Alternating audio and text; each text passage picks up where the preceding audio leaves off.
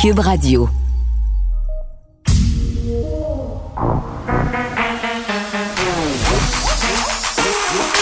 Elle a une opinion sur tous les sujets.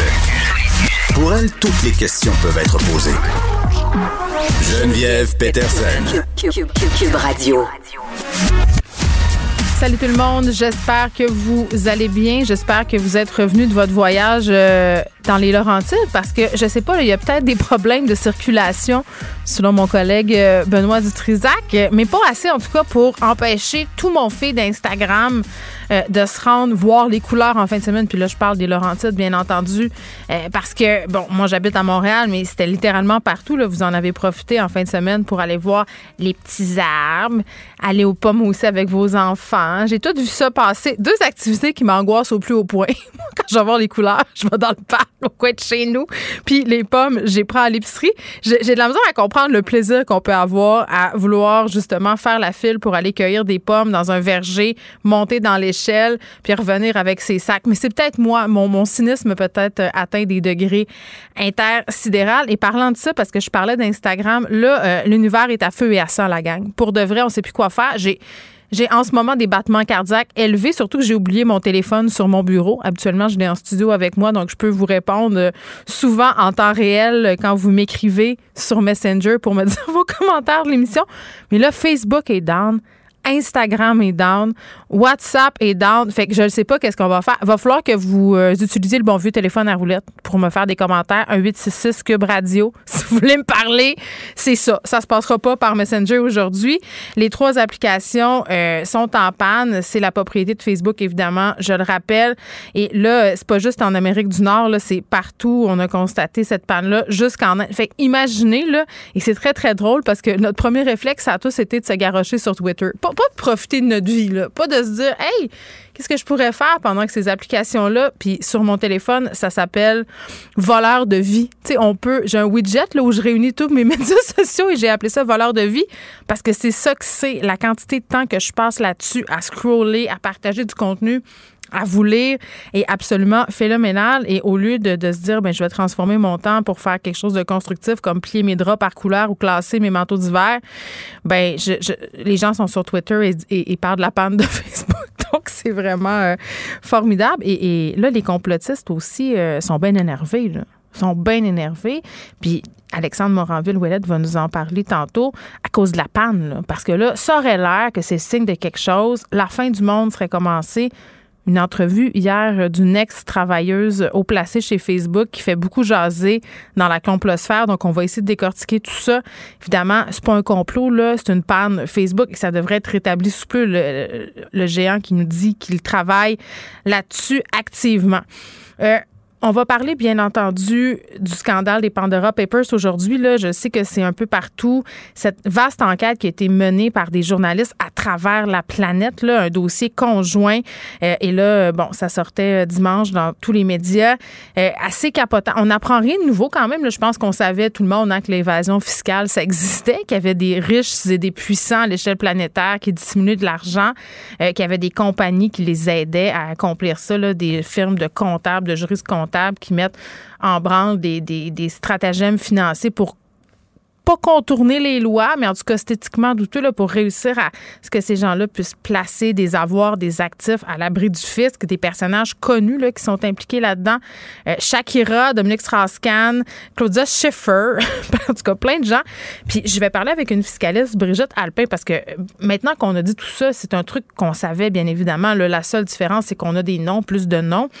Euh, mais mais est-ce que ça va mener à des actions concrètes? Plus d'argent dans les coffres de l'État? Parce qu'à chaque fois qu'on parle fiscale, c'est le sujet qui revient sur le tapis de dire ben si on légiférait davantage, si on serrait les ouïes entre guillemets à ces grandes firmes de comptables, de juristes comptables là, ben on aurait de l'argent pour subvenir aux besoins de l'État, c'est-à-dire avoir des programmes sociaux et on dirait que tous les problèmes de la planète seraient réglés. Est-ce que c'est si vrai que ça?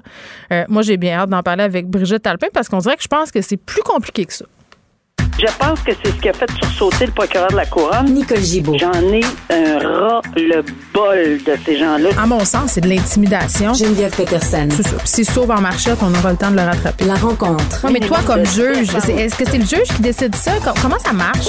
Oui, oui, oui, oui, oui, oui, oui. C'est le juge. La rencontre Gibault-Peterson. Salut, Nicole.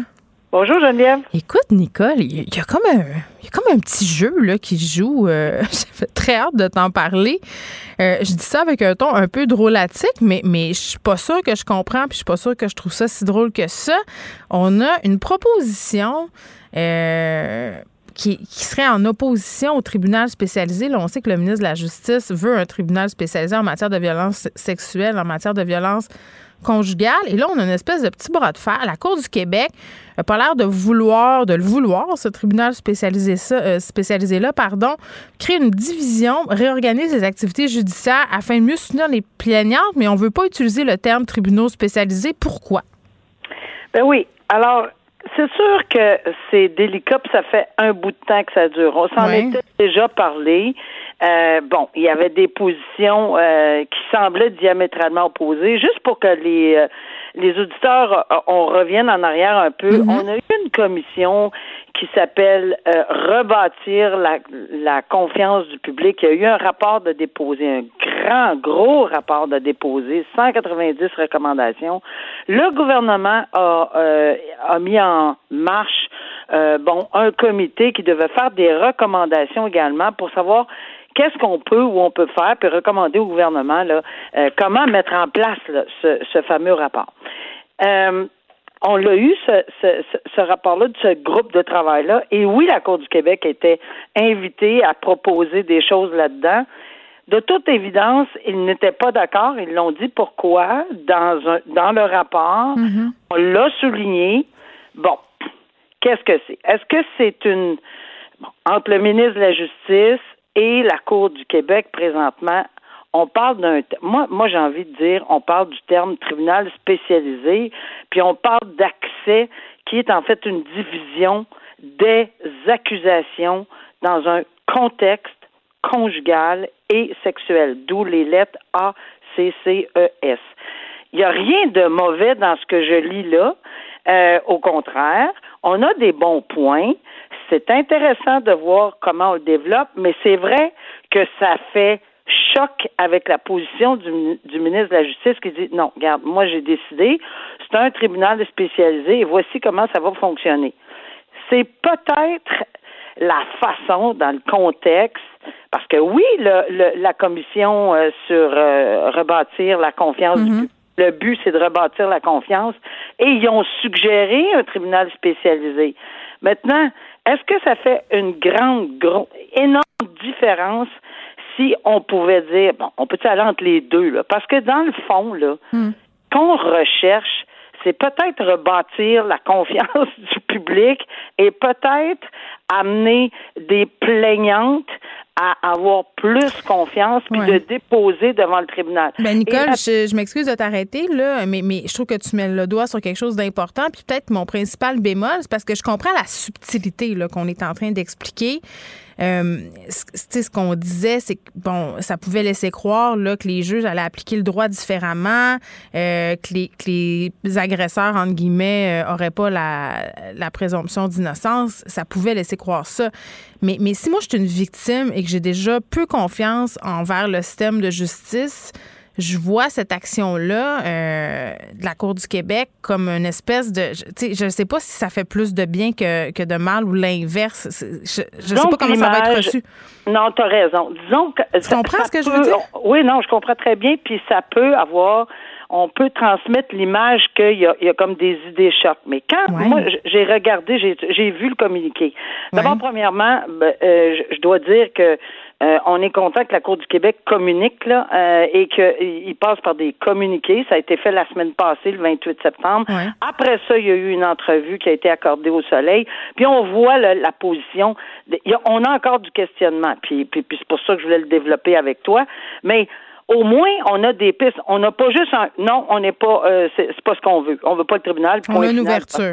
ben, on a une ouverture. Puis, est-ce que c'est une est-ce qu'on je sais pas si Oui, mais Simon Jolin Barrette euh, Simon Jolin Barrette, il l'a dit que ça allait être un projet pilote. La, Cour peut dire non, je veux dire c'est pas le ministre de la Justice qui, qui est le boss, je comprends ben, pas. Ben oui. En fait, le, ministre de la Justice peut déposer. Ben, d'ailleurs, c'est pour ça que c'est important d'en parler là, parce qu'il y aura euh, le 19 octobre, on va effectivement ouvrir les discussions là-dessus sur ce projet de loi 92, parce que c'est un projet de loi. Alors, on va aller, on va entendre les gens qui sont qui vont faire des, qui vont demander des amendements. Pourquoi, quand, comment? Parce que c'est pas parce que moi je veux bien là, que on, voit dans le, le, dépôt de ce projet de loi là euh, quelque chose de fantastique, mm-hmm. mais il y a peut-être des choses qui sont importantes. Pourquoi je dis, ben non, c'est ça. Il y a, peut-être des points aveugles. Puis quand on parle d'indépendance judiciaire, là, là, je le vois venir, là, 100 000 à l'heure, là, que si jamais on essaye de s'en aller là-dedans, ben on va avoir des contestations, puis ci, puis ça, puis peut-être dans les tribunaux supérieurs. Est-ce que c'est ça qu'on veut? Moi, je pense qu'on veut rebâtir la confiance du public. Si on pouvait parler d'un tribunal, est-ce que le mot spécialisé qui semble accroché à la Cour du Québec, hmm. puis on veut le tribunal accès je pense qu'en bout de ligne, quand on voit ce qu'ils veulent faire, la Cour du Québec, moi je l'ai lu avec attention. il faut qu'ils communiquent bien. Et toi, tu es juge, tu as les affaires, mais je veux dire, au grand public, il faut que ça soit communiqué de la bonne façon. Il faut que les futures plaignantes, les futurs plaignants, justement, puissent avoir confiance et se disent OK, ça a été pris en considération, ça s'appelle pas tribunal spécialisé, mais toutes les recommandations ont été suivies. Oui, et qu'on veut les suivre, puis qu'on admet que, tu sais, que la Cour du, du Québec dise, on admet qu'il y a du travail à faire. Oui, on est partie prenante là-dedans. Oui, ça se peut qu'il y ait des choses qui font pas l'affaire. Maintenant, si on mm. prend des positions serrées, puis qu'on se braque, ben c'est sûr que c'est malheureusement ce que le public on veut faire rebâtir la confiance, ben, le public va voir exactement ce qu'on discute là. Oh mon Dieu, des positions ben, c'est qui, qui, qui s'affirment. On est campé dans des positions. Ben, ben c'est ça. C'est bien qu'on l'ait démystifié euh, aujourd'hui ensemble. Je pense c'est important. Puis je, je pense pas que personne est de mauvaise foi. Au contraire, on voit. Puis en ce qui a très juste terminé là-dessus, à la formation, parce que ça c'est un gros gros point. On veut pas se faire dicter quelle formation, etc. On voit dans cet article du Soleil qu'il y a plusieurs formations qui sont puis c'est très bien. Maintenant, je pense que une, je ne sais pas si on peut le faire ou non, mais ça serait intéressant que le public sache la liste des formations que et la, quantité de jeux. Je pense que c'est, ça serait intéressant. Donc, ben, une transparence, sur la communication. Transparence, c'est toujours euh, la clé quand on veut communiquer. Valérie Plante, euh, la mairesse sortante de Montréal, qui demande au provincial d'agir dans le dossier des délais déraisonnables à la Cour municipale. 35 000 dossiers d'infraction qui pourraient être annulés, faire perdre 7 millions de dollars à la ville et la mairesse l'a bien dit, elle n'a pas le moyen de perdre cet argent-là.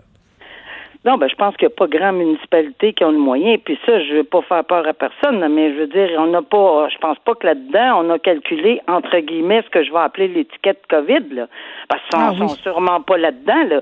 Puis euh, on en a un, le national, qui en a pour 35 000, 40 000. Ben oui, euh, ben oui. Et je suis pas certaine qu'il y a tout plaidé ça, là. Ça se peut pas à vitesse où ça va, là. Ça va, mm. on a juste un de commencer la semaine passée, puis ça va continuer la semaine prochaine. Alors, je ne suis pas convaincue qu'on est dans un dans une situation où on peut se permettre. Puis c'est vrai qu'il y a eu une décision qui a été rendue, puis que le Jordan s'applique dans dans cette sphère-là. Et c'est absolument. Maintenant, il y a des solutions de rechange. On semble dire, peu importe quel parti parce que je ne fais absolument pas de publicité pour aucun des partis au municipal. Mais ce que je veux dire, c'est qu'il y a certainement des solutions de rechange euh, et, et, qu'on peut proposer certaines choses pour pas tous les perdre. Mais si on s'enfarge encore dans une sémantique de mots, etc., on fait quoi, etc., ben la parade va être passée, puis les 18 mois vont être passés. Mais oui, euh, je suis un petit peu surprise de voir qu'on constate aujourd'hui qu'on perd. Il me semble que quand tu es arrivé à un million que tu risques de perdre, c'est, peut-être qu'on arrête là, là puis qu'on commence à discuter solide. Là, on est rendu à presque 6 points quelques millions. Ça a pas, c'est pas arrivé tout d'un coup. Là. Il y a des délais qui se sont accumulés dans ces dossiers-là de façon, euh, tu sais, au mois. Là. Alors, euh, je sais pas depuis mm. quand ça s'accumule ces, ces dossiers-là. c'est sûr qu'en ajoutant plus de ressources, plus de juges, pas nécessairement ce qu'on veut pour la simple et bonne ça va coûter plein de sous également. Est-ce qu'on peut réorganiser? On a assez de local, les locaux pour ça, c'est-à-dire, est-ce qu'on a assez de procureurs? Euh, tu sais, à un moment donné, là, oui, c'est sûr que c'est important, mais ça se peut qu'il y en ait qui bénéficient des arrêts des procédures à cause de cette lenteur-là qui est dû au système. Euh, c'est clairement dû au système. Mais moi, je pensais, je pensais que pendant la pandémie, Nicole, on avait pris les bouchées doubles justement pour électroniser pas mal d'affaires puis que ça faisait accélérer euh, les procédés, pas à la Cour municipale? Oui, je pense qu'on on les a pris partout, les bouchées doubles. Ça, il faut saluer les gestes qui ont été. Mais à un moment donné, les bouchées doubles et triples, on étouffe. C'est exactement ben ce qu'on lit. Là, Alors, on, est en train d'étouffer, puis à la cour municipale, c'est à peu mm. près ça euh, qui, est arrivé. Donc, il faut trouver, puis hier, il aurait fallu trouver hier, euh, même si on dit qu'on a prévu des solutions, mais il faut vraiment s'attaquer, pas juste on va y penser, il faut le faire. Là, mm revenir sur le dossier du petit Thomas Audet euh, qui avait 23 ans au moment, 23 euh, mois, pardon, au moment euh, de sa mort, un petit bébé donc. et là, Maxime Patrick est accusé d'homicide involontaire sur ce petit bonhomme-là. C'était le fils de sa compagne. il est libéré. Pourquoi? Ben oui, ça, c'est très difficile. Oh, ça m'avait brisé le cœur, cette histoire-là, Nicole. C'est très, très difficile. Puis, ça, bon, euh, techniquement, là, c'est sûr qu'il est arrivé quelque chose à cet enfant-là. Maintenant, ce qui est arrivé, ce que je comprends de ce dossier-là, c'est mm. qu'à l'enquête préliminaire, il y avait assez de preuves pour citer cette personne-là à procès. De toute façon, on a vu l'historique, là, mm-hmm. euh, parce que l'enfant ne l'a pas eu facile pendant les 23 mois, là, d'après ce que je, je regarde. Là. Alors, dans les circonstances, oups, je vais juste tu ben réponds pas, Nicole. Tu... Oh, non, non. Quand on va raccrocher, tu vas répondre. alors, euh, puis d'habitude, je le mets tout le temps en mode de silence. en tout cas, c'est pas grave. De toute façon, ce que. Ben non. Euh, alors, tout ça pour dire que euh, oui, il y avait, il y, a pas eu une enfance facile. Puis quand tu arrives à l'enquête préliminaire, tu entends des témoins. Hmm. Puis tu entends les dépositions de, de, de, certains témoins. Puis là, on sait pas quels sont ou quel est un témoin en particulier. Ben, il y avait assez de preuves pour citer à procès. Donc, ils ont cité à procès. Mais, oups, il y a quelque chose qui est arrivé. Ce témoin a changé d'avis. Et tu sais, quand il y a seulement une personne qui peut, euh, sur laquelle on peut asseoir. sur qui repose tout le truc. Sur repose exactement ce sur qui repose la preuve ou de façon très générale, et que tu n'as plus ce témoignage-là. On le sait ce qui va arriver en bout de ligne, là. Il va être acquitté. Or, le DPCP a un choix. Le nolé prosequi, c'est un geste qui est posé, c'est une, procédure qui est posée, et puis c'est seulement le procureur de la couronne et il n'y a aucune explication à donner. Aucune. Zéro explication. Il dépose un nolé prosequi et il fait un arrêt des procédures temporaires pour un an. Espérons, mais c'est rare que ça arrive, là, espérons que ce témoin-là ou autre témoin auront Bon, si c'est vrai là que mhm. cette situation-là s'est produite avec ce petit enfant-là, pensons donc à l'enfant qu'à n'importe quoi d'autre là. Alors, si c'est vrai, oui, il peut revenir. Ils peuvent revenir. Ils ont un an. Donc, c'est très, très, très peu probable. Souvent, les gens reviennent pas là sur leur décision. Mais au moins, on s'est donné un élastique d'un an. On sait jamais euh, si jamais, euh, on sait jamais si jamais la personne peut, ouais, si la personne peut effectivement revenir sur sa décision, peut dire, écoutez, pour des raisons X, je, je, je vous ai pas dit la vérité, je l'avais dit la première fois. Peu importe. Mais à défaut, ben quand même qu'il ira à procès, aussi frustrant que c'est, que c'est, ben cet enfant-là sera malheureusement décédé euh, sans qu'on ait jamais, jamais le résultat hmm. euh, en bout de ligne. Puis ça, c'est très désolant. Terrible histoire, Nicole. Merci beaucoup. À demain. À demain. Au revoir. Joignez-vous à la discussion. Appelez ou textez le 187 Cube Radio 1877 827 2346. Hello. Bon, faut que je vous fasse une petite confession. Là. Moi, les gens qui paranoïent sur le radon, j'ai toujours un peu ri de ça. Tu sais, je, riais de ça, puis je disais, ben voyons, là, le radon, on va te mettre un casque de métal sur la tête. Je sais que le radon, c'est pas des ondes, c'est un gaz, mais c'était ça dans le même paquet là, que les gens qui ont peur du micro-ondes. Mon chum, M. Mapac, vous le connaissez, euh, vraiment peur du radon. Souvent, c'est un peu pogné parce que il gosse avec ça. Euh, sa chambre est dans le sous-sol euh, à sa maison et, la mienne aussi chez nous. On a une chambre en bas, une salle familiale. Puis on dirait j'ai toujours un peu choisi le déni en me disant les gens qui ont peur du radon, ce sont des paranoïaques, euh, des gens qui exagèrent, euh, des hypochondriaques.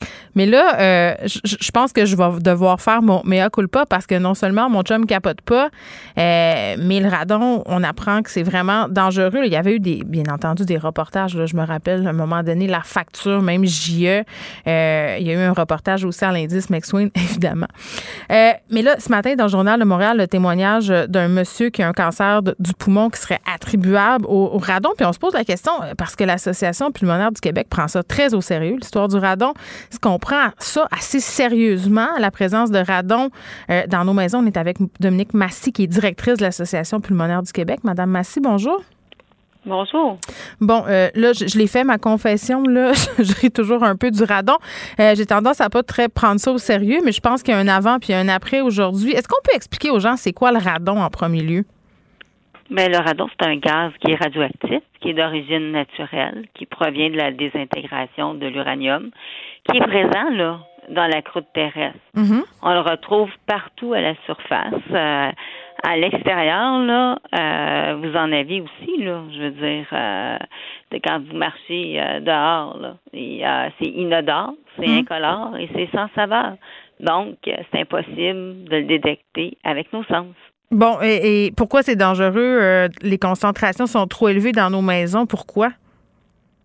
Bien, c'est parce que au Canada, les décès attribuables au cancer pulmonaire mm-hmm. seraient de 16% associés au radon c'est la deuxième cause suite au tabagisme, mais c'est la première cause de cancer du poumon chez le non-fumeur. Et quand on est fumeur, ben ça mm. triple votre chance d'avoir un cancer du poumon. Et si vous êtes un ex-fumeur, ça double. Donc, c'est pour ça qu'on dit qu'il faut parler. Mm-hmm. Ben, ben, oui, puis ben, ben, oui, puis là on, apprenait là euh, qu'à votre association on évaluait à 10% les résidences qui respectent pas la ligne sécuritaire. Il y a, des taux là euh, minimaux. Euh, ben, avant on parlait de 10% Puis là c'est plus. Au Québec c'est 17% la moyenne. Oui, et puis il y a des endroits où c'est plus que d'autres. OK, ben est-ce qu'il y a des régions plus touchées justement? Oui, bien, on parle naturellement là, de la Gaspésie, les îles de la Madeleine, le Bas-Saint-Laurent, mais euh, différents endroits, mais proche de mm. Montréal aussi. On a quand même euh, dans la région de Québec à 25% Laval 20% Je veux dire, euh, plus on va mesurer, mieux c'est, parce que nous, on en parle depuis 2007. Ça fait 15 ans mm. qu'on parle de radon. Et euh, on a commencé à faire de la mesure avec Santé Canada et le M3S en 2008. Et dans les dernières années, là, les chiffres qu'on a donnés, c'est seulement à partir de 2016 mm. jusqu'à 2021 qu'on a donné. Mais depuis deux ans, mais naturellement, dans le fond, depuis 19 mois, là, avec la mm. pandémie, mais il y a pas mal plus de gens qui sont dans leur euh, dans leur maison. Les enfants aussi qui ont beaucoup étudié. On ne fera pas peur au monde, par exemple. Mais moi, ça me fait peur. Ma fille, elle passe six heures par jour dans sa chambre à 14 ans, puis elle vit dans sa grotte. Elle est au sous-sol, sa grotte. Fait qu'il faut que je fasse tester mon air, c'est ça que je comprends? Vous pouvez faire tester, mais on partira pas en part. C'est une mesure à long terme là qui va faire que les gens vont avoir le, qui vont ils peuvent développer un cancer du poumon. Là. Pas demain matin. que je peux dormir ce soir. Vous pouvez dormir ce soir, bien entendu, là, parce que ça fluctue, hmm. oui, mais je veux dire, on, on se doit de mesurer parce que c'est important. Pour, bon, on mesure pour la pyrite, on mesure pour plein de trucs. C'est vrai. dans le fond, là, ce qu'on dit aux gens, c'est vous ne laisseriez pas des déchets radioactifs entrer dans votre maison. Pourtant, vous pourriez y être exposé. Alors, on dit C'est fou quand même. Ben, tu sais, le radon tue 1000 Québécois chaque année. Donc, on dit aux gens, ben, écoutez, prenez le temps de mesurer ça mm. aussi. Et, ben, un coup que c'est mesuré, ben, vous allez être en sécurité. Madame Massy, euh, est-ce que si on a un échangeur d'air, ça change quelque chose? Ce qu'on dit aux gens, c'est on est mieux de mesurer et après ça de voir dans quelques dans quelques mesures parce que peut-être ça va être de dépressuriser, améliorer oui la ventilation de votre maison, mais particulièrement au sous-sol. OK, fait qu'un échangeur d'air, ça peut aider, mais il n'y a rien qui remplace un mesure. Si on découvre qu'on a trop de radon chez nous, là, eh, on peut faire quelque chose. Là. On n'est pas. C'est parce que dans notre idée, là, vous m'avez ah, parlé de pyrite. Ça se règle? Euh, ça se règle, là. Je veux dire, euh, On parle d'améliorer la ventilation de votre maison, particulièrement au sous-sol. On parle de sceller toutes les fissures, les ouvertures dans les murs, les planches et de la fondation, autour des tuyaux, des drains. Euh, dans votre drain aussi, ben, il faut veiller à ce qu'il y ait toujours de l'eau dans le drain du sous-sol, dans les puisards. Euh, après ça, ben, les, gens qui sont en l'absence de dalles de béton, ben, recouvrir euh, le sol du vide sanitaire d'une membrane de plastique. Aussi, quand vous construisez votre maison, il y a possibilité de faire, de prévenir d'avance.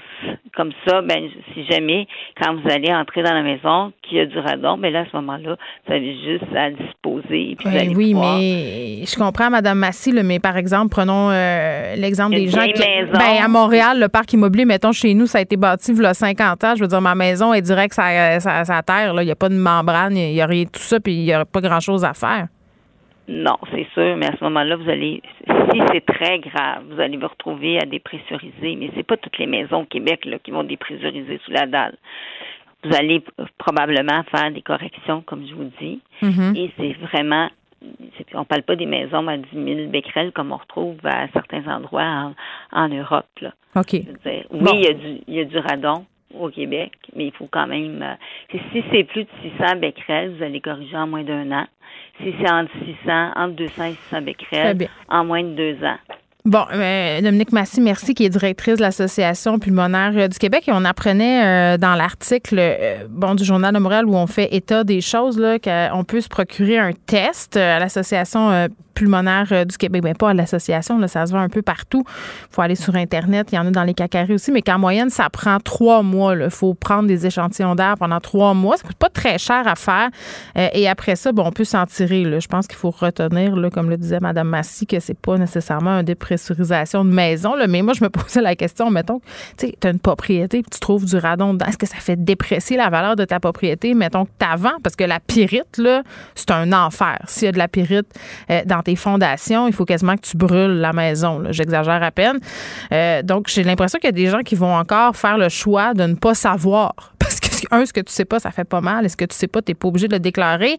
Mais euh, ce que je comprends de ce que j'ai lu, là, c'est que ça va devenir euh, normé, cette affaire-là. C'est qu'à un moment donné, on n'aura plus le choix. Cette mesure-là va devenir obligatoire. On sait, par exemple, que dans certaines transactions immobilières, le vendeur oblige un test de pyrite. Le vendeur met ça comme exigence et on enverra euh, des tests de radon. D'ailleurs, j'ai vu ça dans une transaction immobilière euh, l'année dernière. Le vendeur et l'acheteur qui s'étaient entendus pour un test de radon. Mais bref, je vais dormir ce soir, mais peut-être euh, envisager le test à la maison pour savoir si on est en train de respirer. Tu sais, quand même, l'image du déchet radioactif, euh, ça fait peur un peu pareil.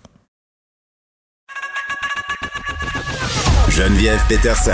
Une animatrice pas comme les autres. Cube Radio.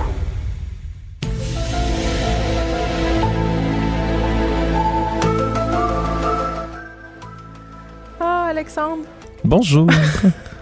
J'aimais tellement ça, X-Files. On rentre vrai. Ça met le ton. Ça met le ton pour aujourd'hui. Ce est extraordinaire. Non, mais c'est parce que je parlais de la panne euh, qui touchait Facebook et qui touche encore Facebook en début d'émission, qui touche Facebook, en fait, Instagram, euh, WhatsApp. Là, euh, les conspirationnistes qui croient que c'est le début de la fin. Et là, il se passe quelque chose de, très X-Filien, justement, de très bizarre.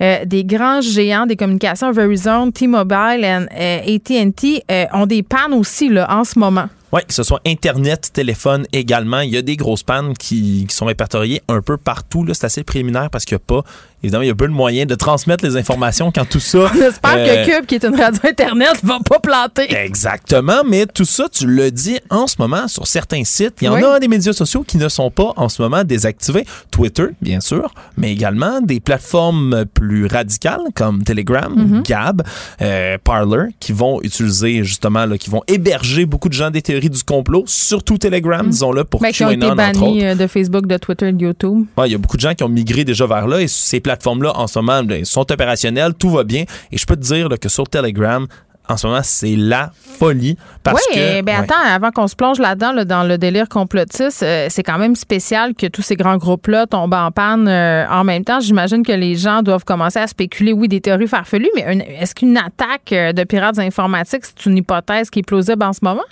Peut-être, peut-être, mais c'est très, très, disons, difficile de ne pas faire de lien avec l'entrevue également qui a été diffusée hier à 60 Ben Minutes. oui, hein. Frances Hogan, 37 ans, une ancienne chef de produit de Facebook qui a quitté et qui a été révélée hier comme étant la source qui a transmis toutes sortes de documents puis d'études internes de Facebook au Wall Street Journal, entre autres, qui les a aidés. C'était elle la fuite, le, le- on appelle le whistleblower, le lanceur d'alerte, donc, qui était, euh, qui était pour le Wall Street Journal. Et elle expliquait là, toutes sortes de choses par rapport à Facebook et à leur donc. volonté de privilégier, entre autres, le profit avant la sécurité des, Ben, euh, de tous les utilisateurs de Facebook. Alex. Ouais, on va dire franchement, mais c'est assez troublant. là. Tu sais, ce qu'elle explique, c'est qu'à l'interne même, ils ont fait des tests. là. Puis Mhm. l'algorithme, en ce moment, ce qui fonctionne le mieux, ça va toujours être les contenus les plus, les plus, polarisants, pardon, les plus, euh, les plus difficiles, les Hmm, plus c'est pas ardus. juste Facebook qui a pu sa stratégie là-dessus, hein? Ben non, mais c'est vraiment euh, plus ça va polariser, plus ça va attirer de Mm. clics. Et donc, les algorithmes sont faits sur Facebook là, volontairement pour favoriser là, du moment où, par exemple, c'est un test qui a été fait à l'interne. là, Tu vas décider de suivre avant, là, disons-le, Donald Trump, par exemple, sur, sur Facebook. Ben, du moment où tu le suis, on a à peu près le 10 recommandations qui vont être données par l'algorithme. là, Ouais, comme un rabbit hole, À l'autre. Ouais, 10. Là. Puis ça, c'est en moins d'une semaine. En Mhm. moins d'une semaine, as du contenu de QAnon qui commence à Bon, apparaître. donc Facebook comme catalyseur de haine, comme catalyseur de fausses nouvelles, comme catalyseur euh, de contenu raciste, de contenu complètement charbé de la tête qui font, euh, qui rendent des choses pas d'allure dans la tête du monde et, et ce serait voulu, c'est ce Oui. qu'elle dit, extrêmement pour, pour maximiser voulu. le profit. Ouais, puis ça, ni plus ni moins, elle explique que ça déchire la société jusqu'à Bon. un certain point. là. Fait qu'on pourrait penser que la panne qu'on connaît en ce moment, c'est en réaction à cette entrevue-là, qu'il y aurait eu un hacking? On sait pas, on spécule vraiment beaucoup On en ce spécule moment. beaucoup parce qu'on n'a pas de réponse. Est-ce que ce serait un hacking? Est-ce que ce serait quelqu'un à l'interne même de Facebook qui aurait go rogue, comme Oh on dirait my en anglais, là, qui serait Alex. devenu là, euh, en opposition avec sa compagnie puis qui aurait décidé de débrancher quelque chose? On le sait pas. J'aime ça, ce c'est comme si on vit dans un pas. épisode de, de scandale. Exactement. Euh, mais là, les théories des complotistes, c'est qu'on est devant cette fameuse fin du monde annoncée. Là. Ben oui, surtout du côté de QAnon. hein. On dit depuis longtemps que The Storm ou The Awakening, ce fameux événement, je le rappelle, dans lequel Donald Trump est censé revenir à la tête de l'armée américaine, coup d'État, l'armée prend le contrôle du pays. Ça arrive jamais, Et- là. Ouais, ouais, c'est, ça arrive jamais. Il repousse toujours la date. Là. Je rappelle qu'il y a deux semaines environ, c'était parlé, je pense, le vendredi. Ouais. Puis c'était les, les- dans le comté de l'Arizona, il y avait un recomptage, puis on disait que c'était le début de la fin. Mais là, c'est aujourd'hui, là, manger toute une poutine, là, parce Oh. qu'on va Ben, mourir.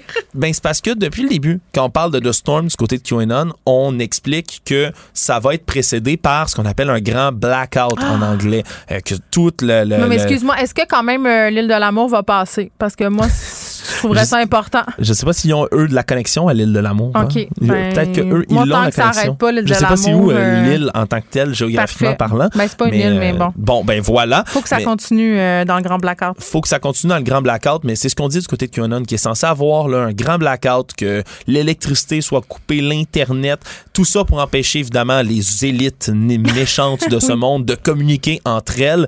Puis après ça, c'est censé être justement l'armée qui réactive tout ça en disant voici, vous êtes dans le nouveau monde maintenant, vous êtes en des tyrans. Ouais, c'est ça. Mais c'est c'est c'est assez troublant. Puis c'est sûr que là, ben, c'est impossible pour eux de pas faire ce lien-là, quand même, aujourd'hui, entre les grands réseaux qui tombent et ben, là, cette fin du monde annoncée, en espérant. Moi, c'est tout ce que j'espère. Là, ça peut sembler rigolo comme ça, mais il y a du monde. Il y a beaucoup de théoriciens du complot qui emmagasinent chez eux, particulièrement aux États-Unis, des munitions, des armes d'assaut, des vestes par balles, des cannes de conserve, qui pensent que la fin du monde s'en vienne. là.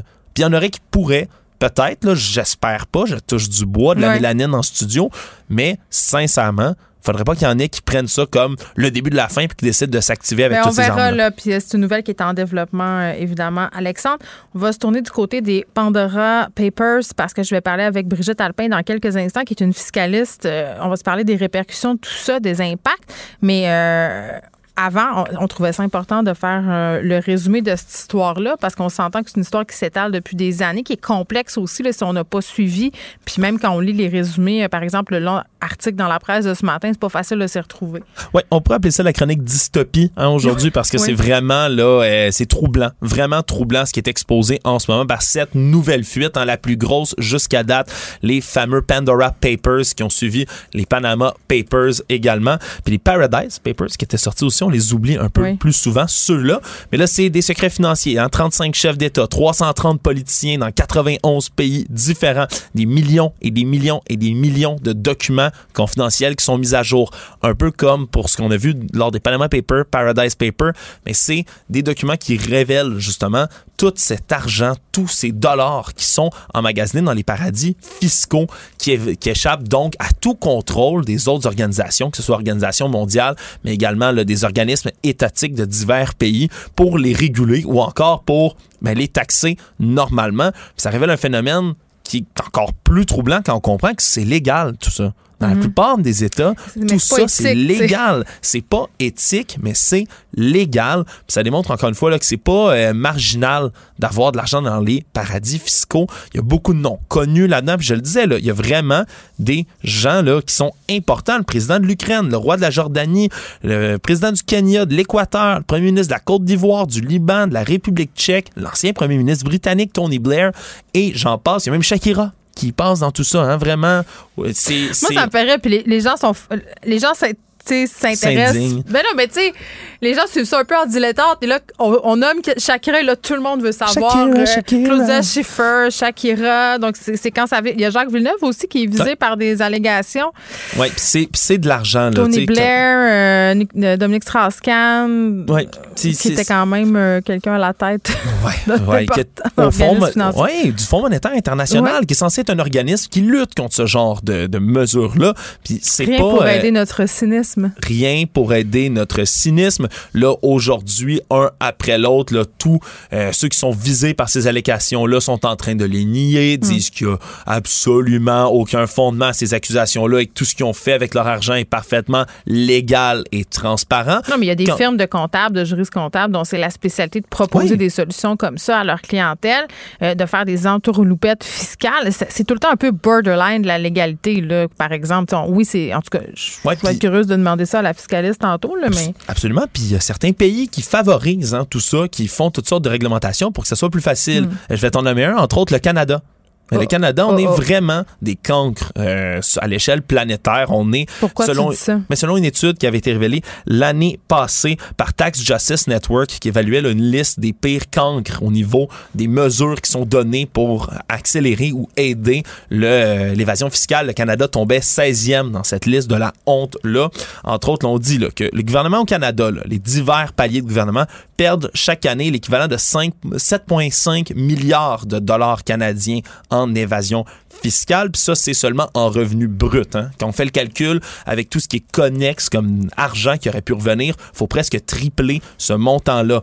Hein. On est complice à l'étranger aussi de 7,6 milliards de dollars US par année en facilitant des compagnies qui veulent transiger pour envoyer de l'argent dans les paradis fiscaux également. Et donc, ça coûte, là, on dit, chaque année dans le monde aux États 427 milliards de dollars directs. 427 directs, mais si on le triple comme on est hmm. censé le faire à peu près, on est en haut de 1000 milliards de dollars qui n'est pas récolté, qui ne peut pas être réutilisé. Au Canada, ces pertes-là hmm. seulement, puis ça va bien tomber quand on sait qu'on est en pénurie de main-d'œuvre, pénurie d'infirmières. C'est ça, moi, que je veux explorer, Alex, parce que c'est tout le temps ça qu'on nous sort à chaque fois qu'on parle d'évasion fiscale. Puis ni toi ni moi, on est diplômés en fiscalité. Moi, je suis pas comptable. Euh, j'ai pas de connaissances en finance. Euh, on manque de littératie financière. Donc, j'ai l'impression que ce sont je me demande si ce sont pas des raccourcis intellectuels, euh, tout ça, parce que, bon, la plupart des journalistes qui travaillent là-dessus sont pas non plus des économistes, sont des journalistes euh, généralistes qui s'intéressent à ces questions-là. Donc, souvent, quand je parle à des gens spécialisés en finance, j'en connais un peu, euh, ce qu'ils me disent tout le temps, c'est oui, mais il y a beaucoup d'erreurs, beaucoup d'approximations dans ces articles-là. C'est pas tout à fait ça. Donc, moi, j'étais curieuse de savoir, est-ce que c'est est-ce que c'est une vraie pensée, est-ce que c'est une vraie affaire que de se dire que si on réglait tous nos problèmes d'évasion fiscale, on aurait tellement d'argent pour se payer euh, les programmes sociaux. Euh, donc, je te laisse là-dessus, Alex, puis après, on va décortiquer ça avec une fiscaliste. Merci. merci. Pour elle, une question sans réponse n'est pas une réponse. Geneviève Peterson. Cube Radio. Brigitte Alpin est là, fiscaliste, spécialiste en politique fiscale et prof aussi à l'Université du Québec en Outaouais. Madame Alpin, bonjour. Oui, bonjour. Bon, vous avez écouté mon collègue euh, Alexandre, puis, tu sais, quand, on se parle de, ça en, personnes qui, qui, sont spécialisées dans la généralisation, si on veut. On n'a pas, on pas de connaissances en fiscalité. Euh, c'est toujours un peu délicat. Euh, j'avais envie de vous parler aujourd'hui pour qu'on décortique tout ça. Premièrement, est-ce que c'est vrai qu'au Canada, on est les pires camps de l'évasion fiscale parmi les pires? Oh. ben, c'est sûr. J'adore ça. c'est sûr. oui. Euh, ben, euh, non, je pense que euh, je pense que l'Agence du revenu du Canada fait quand même beaucoup d'efforts pour essayer de, mm. de contrer l'évasion fiscale. c'est sûr qu'il y a des des, des, initiatives qui doivent se faire au niveau mondial mm-hmm. pour, pour parce que si on par exemple on prend une initiative qui fait fuir des multinationales à l'étranger, ben les Canadiens ne seront pas heureux parce que ça représente des pertes d'emplois. C'est qu'on doit, il y a des initiatives qu'on doit faire en collaboration mhm. avec les autres pays. Mais euh, je dirais que certainement, on doit s'améliorer. Euh, il y a place à amélioration, mais je dirais pas qu'on est dans les pires. Par exemple, quand moi, je vais dans des forums mondiaux, que je présente des conférences ou que mhm. je rencontre des collègues, j'ai pas honte du Canada. Je comprends. Euh, est-ce que vous étiez étonné de ce qui est ressorti des Pandora Papers en fin de semaine? Non, non, non. Moi, j'ai écrit euh, le livre, peut-être que vous savez, euh, C'est riche qui ne paie pas d'impôts en 2002, mhm. alors qu'il n'y avait aucun de ces scandales-là qui était sorti, puis qu'on ne savait pas que ça existe des richissimes qui ne paient pas d'impôts. Euh, et et j'ai suivi là, depuis une vingtaine d'années ces choses-là, donc je suis pas du tout surprise. Mm. Je, suis heureuse que de plus en plus de personnes s'intéressent à la question, puis qu'on a enfin des fuites fiscales mm. Euh, de cette nature-là, parce que ça nous donne, ça nous permet de savoir c'est quoi qui se passe réellement dans les coulisses de, la fiscalité mondiale avec mm. euh, les richissimes. Donc euh, non, je suis pas surprise et je suis heureuse de, que, que les gens, les gens s'y intéressent et les journalistes d'investigation font un travail sublime. Ben oui, puis quand on entend parler d'évasion fiscale, de paradis fiscaux, on, entend toujours deux affaires. La première, c'est ouais, mais les Québécois ont tous et tout de l'argent dans les paradis fiscaux euh, à cause de la Caisse de dépôt et placement du Québec. Ça, est-ce que c'est vrai? Euh, pourrais pas, je voudrais pas euh, vraiment. Euh, moi, vous savez, je suis fiscalisante, je suis pas, euh, je suis pas une, analyste financier, donc je, je peux pas vous dire exactement la caisse où est-ce qu'elle met son argent, dans quel paradis fiscal. Hmm. Je sais que j'ai déjà passé, j'ai déjà dans le cadre des conférences Tax Coop, j'ai déjà passé en entrevue le VP Tax fiscalité de la Caisse de dépôt. Et je sais qu'ils font vraiment des efforts pour euh, faire en sorte qu'ils n'investissent pas dans des sociétés euh, qui euh, font des choses au niveau d'évasion fiscale. donc, je sais qu'ils font vraiment de gros efforts, mais pour vous confirmer présentement que la Caisse n'aurait pas d'investissement dans les paradis fiscaux, je suis pas en mesure de le faire. Mais comme je vous dis récemment, ça fait déjà un an que j'ai fait cette entrevue-là avec le VP fiscalité de la Caisse et je sais qu'ils font des initiatives. Ils sont conscients que les Québécois ne souhaitent pas ça. C'est ça. C'est ça. Puis, puis, le fait de dire que, bon, euh, évidemment, il y a des firmes comptables, euh, des firmes de jury comptables qui aident, euh, bon, les plus riches de ce monde à placer leur argent à l'abri du fisc, à dissimuler aussi ce qu'on apprend là, dans les Pandora Papers, certains actifs. la pensée qui revient toujours, Madame Alpin, c'est de dire si on réglait tout ça, si on leur serrait la vis à ces cabinets-là, si on empêchait les riches de faire sortir leur argent, ben, on pourrait régler tous les problèmes sociaux. On aurait assez d'argent généré pour, par exemple, pallier à la pénurie d'infirmières pour régler pas mal de choses. Ça, est-ce que c'est vrai? Euh, oui, c'est sûr hein, que euh, imaginez les 2755 milliardaires sur la Terre détiennent 13 000 milliards de dollars. Hmm. Quand on pense que la crise de la COVID a coûté en 2020 euh, 19 euh, 000 milliards de dollars. Mm. Donc, on s'aperçoit qu'il y a beaucoup d'argent coincé dans les euh, coffres des milliardaires qui pourraient nous aider à régler la crise au niveau mondial. Donc, ce qui se fait au niveau mondial, c'est aussi le reflet de ce qui se passe au Québec.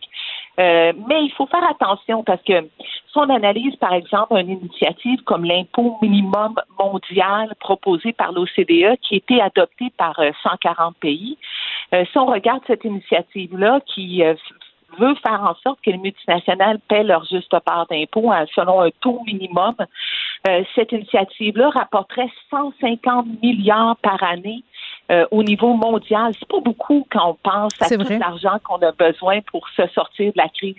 Donc, il faut, euh, faut avancer ces dossiers-là, mais il faut pas euh, penser qu'un dossier exclusivement pourrait régler l'ensemble de nos problèmes.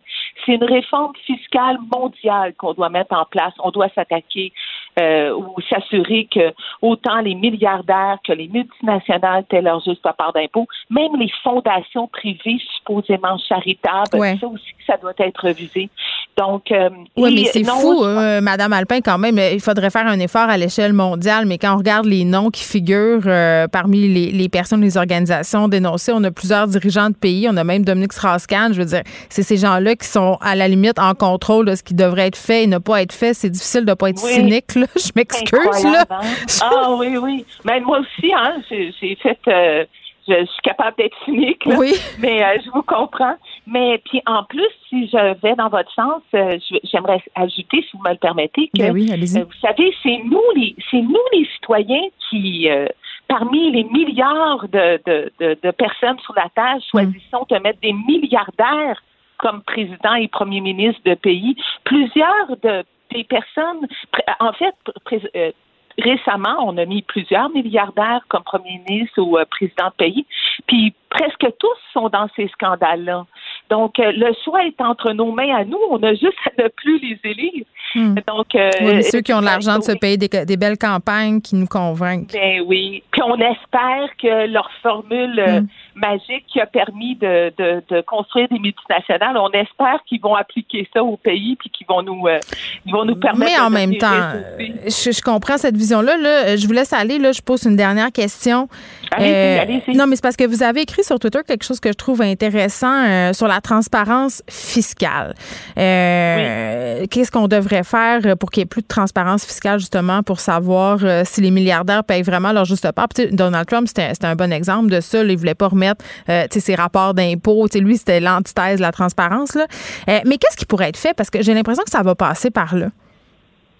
Oui, c'est moi aussi, je suis contente que vous avez vu ce tweet-là parce que je le trouve bien important que le message passe c'est que dans le fond, euh, il y a des formules vraiment simples pour savoir c'est combien d'impôts qu'ils payent ces milliardaires-là. Parce que uh-huh. dans le fond, ils n'ont pas fait ces milliards-là seuls, là, dans leur sous-sol, tout ça. C'est avec la collaboration de nous tous, puis mm. de nos ressources de la terre qui ont fait ça. Donc, nous, on doit savoir si, combien d'impôts qu'ils payent, puis si c'est suffisant selon nos, nos, nos normes à nous, selon nos valeurs.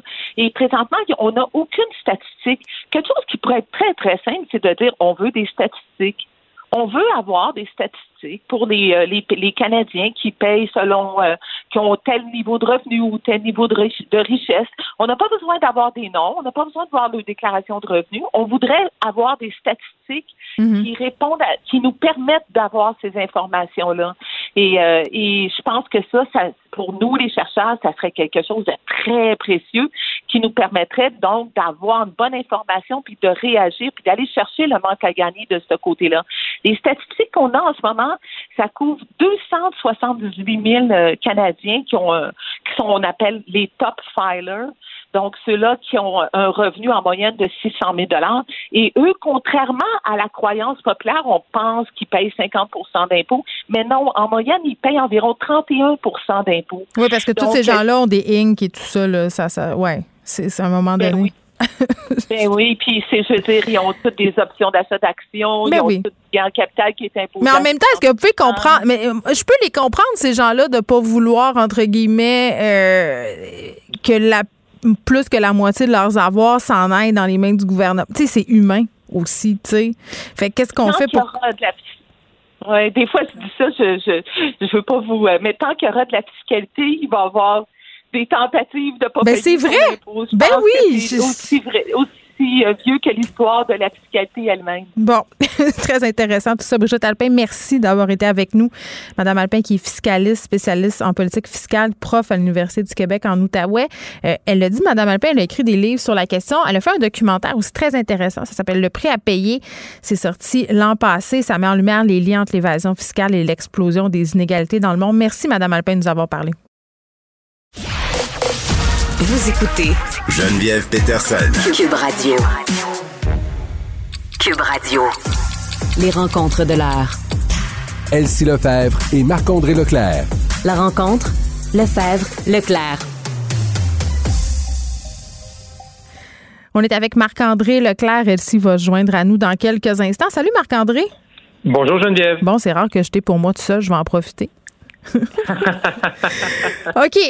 12 mois aujourd'hui avant la prochaine élection provinciale, dernier droit pour l'équipe de François Legault. Oui, effectivement. Donc, on sait, on est on a déjà vécu une élection euh, fédérale, là, on a une élection euh, municipale et dans 12 mois, euh, on va être déjà en provincial. j'ai hâte, là, Marc-André, là, je m'en peux plus. J'ai en manque d'élection. Moi aussi.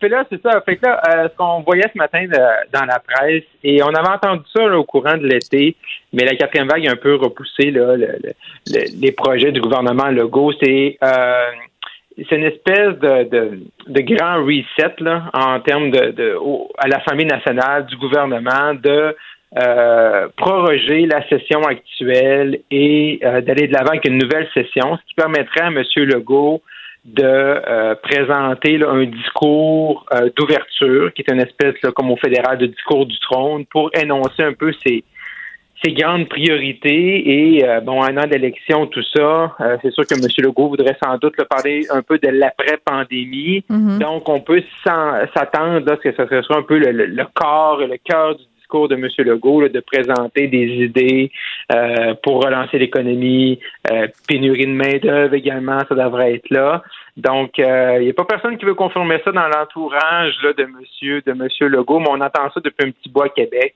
ce désir là là euh, de, vraiment leur remettre un peu la machine à zéro. Elsie s'est jointe à nous. Salut Elsie. Allô, allô? Bon, euh, François Legault qui va peut-être présenter un nouveau discours d'ouverture, va prolonger euh, sa session, peut-être. Oui, ben c'est ça. Comme le Marc-André le, mentionnait, ben ça va donner l'occasion à, à, M. Legault de dicter l'agenda. Donc, il va être mm. capable d'établir quelles sont les priorités de la prochaine année. Puis, ça va donner un aperçu aussi des engagements qu'il va prendre pendant pour la prochaine élection euh, provinciale. Donc, euh, c'est sûr que euh, pour lui, ben ça, ça, le place comme le grand Manitou, là, celui, le, le, grand chef de famille encore davantage. Puis, comme Marc-André le mentionnait, ben, avec les sondages qu'on vient de, de voir, ça compte confirme, euh, disons, l'élan puis euh, qui se, qui se démarre pas là, de, de la CAQ euh, Mais de la plus populaire que jamais, là, ces, sondages-là, quand même. bon, la CAQ qui, a, toujours gardé sa popularité, mais on dirait que là, c'est encore plus marqué. Ah oui, c'est exceptionnel. Donc, il y a un taux de satisfaction de 65% 72% chez les francophones. Donc, il y a trois Québécois sur quatre francophones. Donc, c'est là qu'on va gagner la majorité des circonscriptions au Québec. C'est sûr que le Parti libéral reste là, avec les circonscriptions euh, disons, montréalaises, euh, anglophones euh, mm. et, euh, où il y a beaucoup d'immigrants encore populaires. Mais sinon, là, c'est le rat de marée à l'échelle du Québec. Puis les trois partis d'opposition, parce qu'on parle des libéraux, on parle de Québec solidaire, puis on parle du Parti québécois, ben, tu sais, finalement ramasse des grenailles. Donc, euh, dans le sondage qu'on voit, tu sais, Québec solidaire, tu sais, puis d'ailleurs, euh, tu sais, moi, j'ai entendu beaucoup de monde dire, ah, Gabriel Nadeau-Dubois, Québec solidaire, l'opposition officielle, etc. Mais tu sais, reste que depuis que Gabriel Nadeau-Dubois est chef euh, de Québec solidaire, ils ont perdu trois points. Tu sais, donc, on va voir si c'est une tendance qui se maintient dans les prochains sondages. Mais, tu sais, Québec solidaire a toujours été un tiers parti. C'est pour ça que, tu sais, c'est comme intéressant, ils sont à 11, mais ils sont à 11 comme le Parti québécois. Donc, ça perdu trois points. Pourquoi? Est-ce que c'était dans la foulée là, du scandale, l'espèce d'histoire des woke? Là? Parce que ça se pourrait. faire... ben, moi, je pense que ça aurait pu avoir un, impact. Puis Gabriel Nadeau-Dubois, qui, qui est pas très aimé euh, d'une certaine tranche de la population, peut-être plus à droite, euh, plus en réaction. Mais en même temps, j'ai envie de te dire que Manon Massé, pas plus, euh, quoique peut-être qu'elle inspire plus de respect, je sais pas. Ben c'est ça, c'est pour ça que ça va être intéressant de voir le prochain sondage. Est-ce que c'est juste une fluctuation ou si vraiment Gabriel Nadeau-Dubois est moins populaire que Manon Massé? Puis euh, Dominique Anglade, pour terminer sur euh, les trois partis d'opposition, là, mm-hmm. Dominique Anglade, ben c'est ça, tu sais, fait du surplace, ça va pas du tout, euh, réussit pas, tu sais, malgré le virage un peu plus nationaliste. Aussi, elle a pris des positions qui vont à l'encontre de ce que le gouvernement Couillard a fait ça percole pas encore dans la population. Vraiment, les francophones sont vraiment fâchés, tu sais, puis ils en ont comme vraiment, disons, plein leur basket des 10-15 ans d'année libérale. Tu sais, moi, quand, quand j'ai vu le sondage, quand j'ai vu le sondage samedi matin, moi j'avais une pensée pour M. Saint-Pierre Plamondon, parce que quand tu prends là à la page 25 du sondage, puis tu demandes aux électeurs qui ferait le meilleur premier ministre, chez les électeurs péquistes, François Legault arrive à 38% et M. Saint-Pierre Plamondon à 25 ben, Ça surprend vraiment quelqu'un? Oui, mais même dans les électeurs péquistes, ils ne pensent pas que leur chef ferait un meilleur premier ministre que M. Legault, et c'est là le problème, mm. je pense, pour le Parti québécois. Et pour M. Saint-Pierre Parmondon, là, c'est une méchante gifle au visage. Peut-être qu'il devrait arrêter de se faire imprimer des t-shirts puis de fanfaronner puis se mettre à l'ouvrage, hein? Ouais. Mais c'est sûr ouais, puis surtout. Mm. Ouais. Oui, oui. Puis Paul Saint-Pierre Plamondon, l'enjeu, c'est que le Parti québécois était plus populaire en région.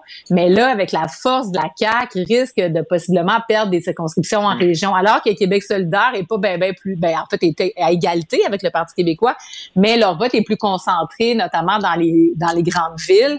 Donc, risque de faire élire des députés. Donc, euh, c'est vraiment problématique là, pour le Parti québécois. Puis c'est comme si, tu sais, pour les, tu sais, ce que Marc-André dit, c'est comme si les péquistes, dans le fond, se rappellent de François Legault mm. comme ministre péquiste. Donc, il fait un peu partie de la famille. Vrai. Donc, il l'aime. Ben oui, puis c'est un monsieur, hein, puis c'est un monsieur d'un certain âge, euh, puis il nous fait tout penser à notre parrain, fait qu'on l'aime. Euh, est-ce qu'il va faire un, est-ce qu'il va avoir un remaniement ministériel, Marc-André? Ben, dans, dans l'entourage de M. Legault depuis un bout de temps, puis même M. Legault le dit publiquement, ils disent que non.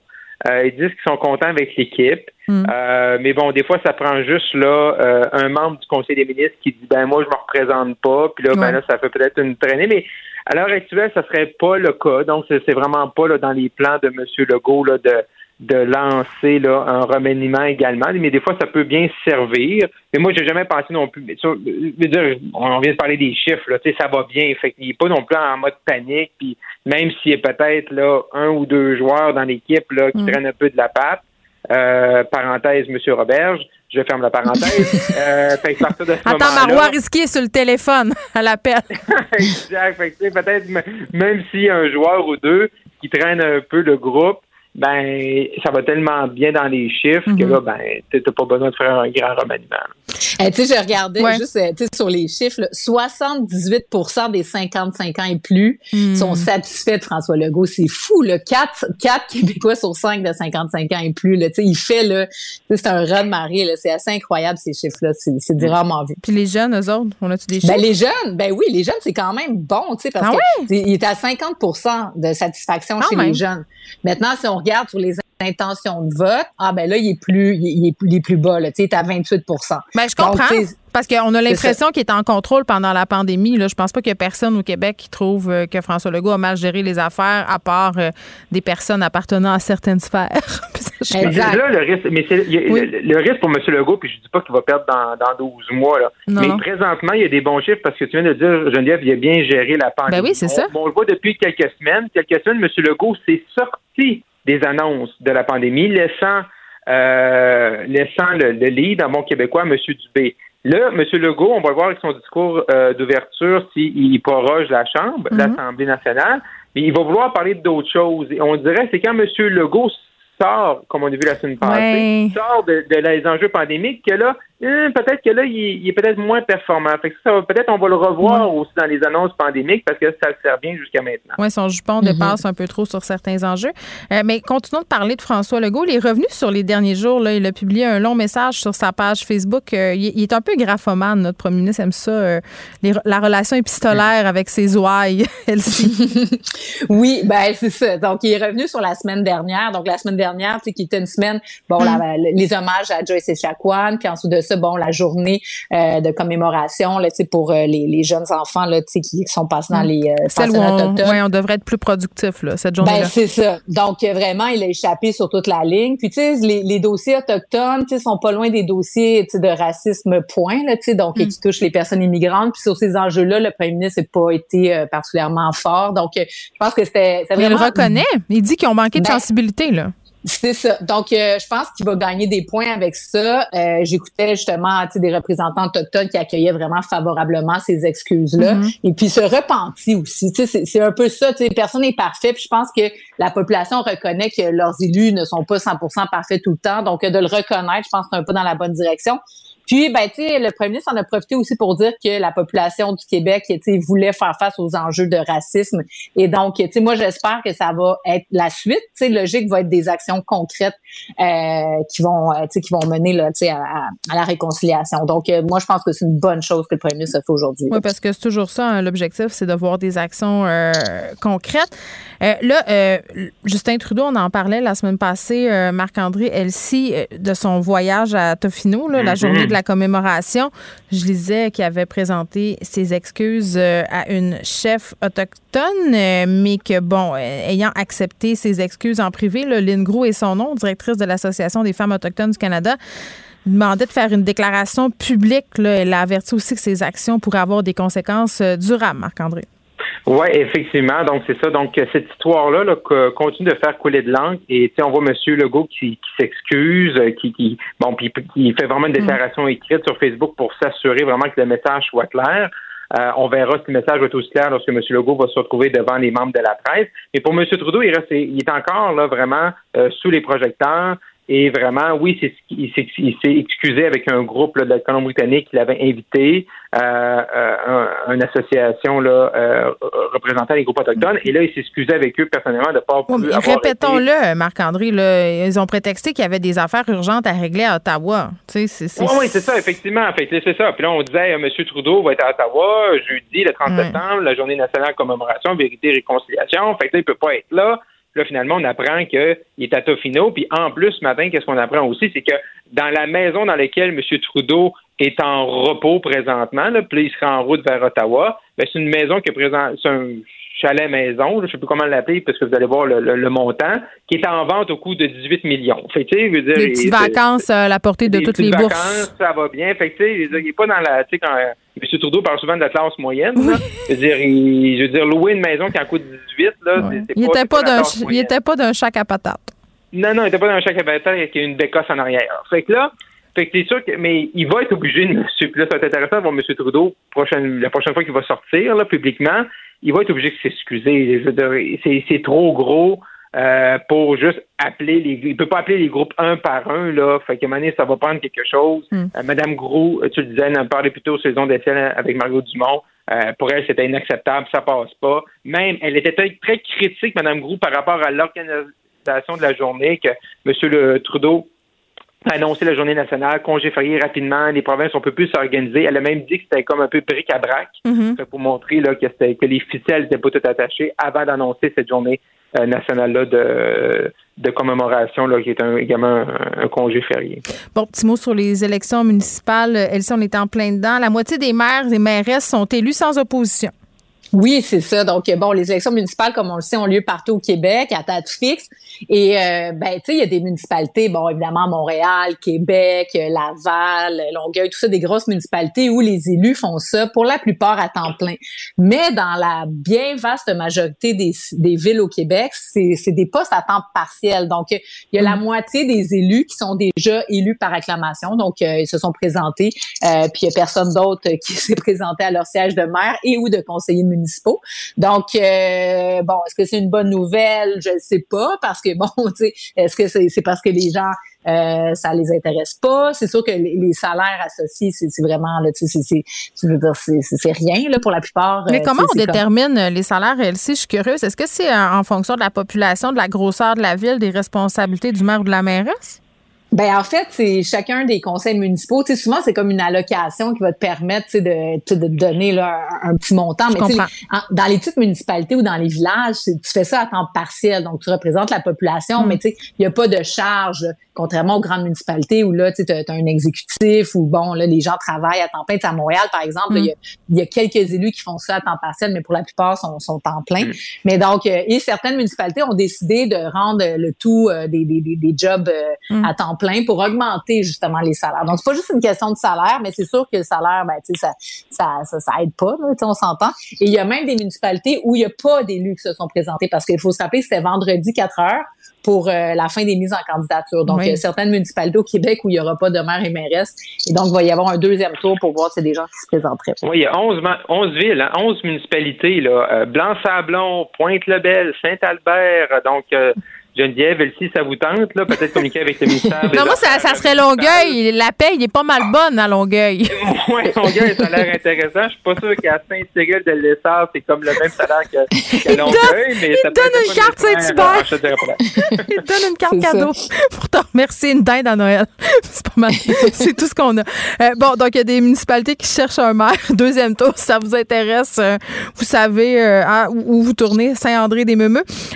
une hausse des candidatures féminines, et ça, on en a parlé quand même à quelques reprises quand on a vu euh, les candidatures. Est-ce que c'est la vague amenée justement par Valérie Plante, puis on a d'autres mairesses aussi, je pense, dans le coin de Gatineau, de villes importantes, là?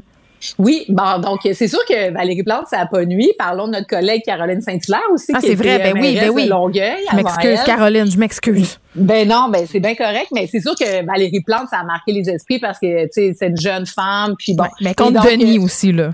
Contre Denis Coderre, contre un homme, effectivement. Donc, euh, c'est sûr que ça a un impact. Euh, tu sais, l'élection de Pauline Marois aussi comme première ministre, donc euh, tant mieux, mais on n'est pas encore paritaire, donc il y a encore du travail à faire. Puis il va falloir voir les élus. Donc, c'est une chose à présenter, mais maintenant, c'est de voir est-ce que les mairesses vont être élues, est-ce que les conseils municipaux vont être élus. Donc, ça, on va pouvoir savoir ça au mois de novembre, mais c'est une bonne nouvelle. Puis on a vu aussi quelques mairesses s'en aller justement à cause de la violence sur les médias sociaux, les attaques dont elles font l'objet. Tu sais, ça aussi, là, je pense que ça amène certaines personnes à reconsidérer ou à se questionner avant de poser leur candidature. Marc-André, tu voulais ajouter quelque chose? Oui, c'est ça, effectivement, mais un peu aborder sur ce que tu viens de dire, Geneviève, c'est qu'il faut voir aussi, peut-être au municipal, c'est plus proximité, mais autant au, au municipal, au provincial, au fédéral, on dit aux partis politiques, aux chefs de parti, vous devez recruter des femmes, vous recruter des femmes, mais on change pas le produit, tu sais. Fait que si le produit, faire de la politique ou être conseiller, être député, ministre, ça, c'est pas intéressant parce que ça, travail, famille, tout ça, tu sais, je veux dire, tu prends, mettons, l'exemple au fédéral, là, euh, une femme qui est dans la quarantaine avec des enfants, qui est dans le nord de la Colombie-Britannique.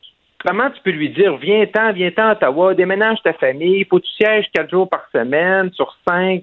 Tu sais, le produit, là, on, on force les partis politiques, les élus, les chefs à aller chercher des femmes, oui, mais on change pas le produit, on n'en met pas en question. Peut-être que la, peut-être que la, la, pandémie avec le virtuel va aider ça, mais si on ne change pas mhm. notre produit, on n'attirera pas plus de femmes. je trouve souvent. Mais en même temps, Marc-André, j'ai envie de te dire, euh, oui, je comprends ce que tu dis, mais il faut changer les mentalités aussi. Là. Pourquoi c'est toujours aux femmes qui incombent les responsabilités familiales? pourquoi une ah, femme a des hésitations à se lancer en politique en disant, ben écoute, là, qui va s'occuper des enfants, qui va s'occuper de la charge mentale de la famille, alors qu'il y a bien des gars pour qui c'est même pas un questionnement. Ils vont, c'est l'appel, ils vont servir leur nation, puis la bonne femme à la maison ah, torchera, là.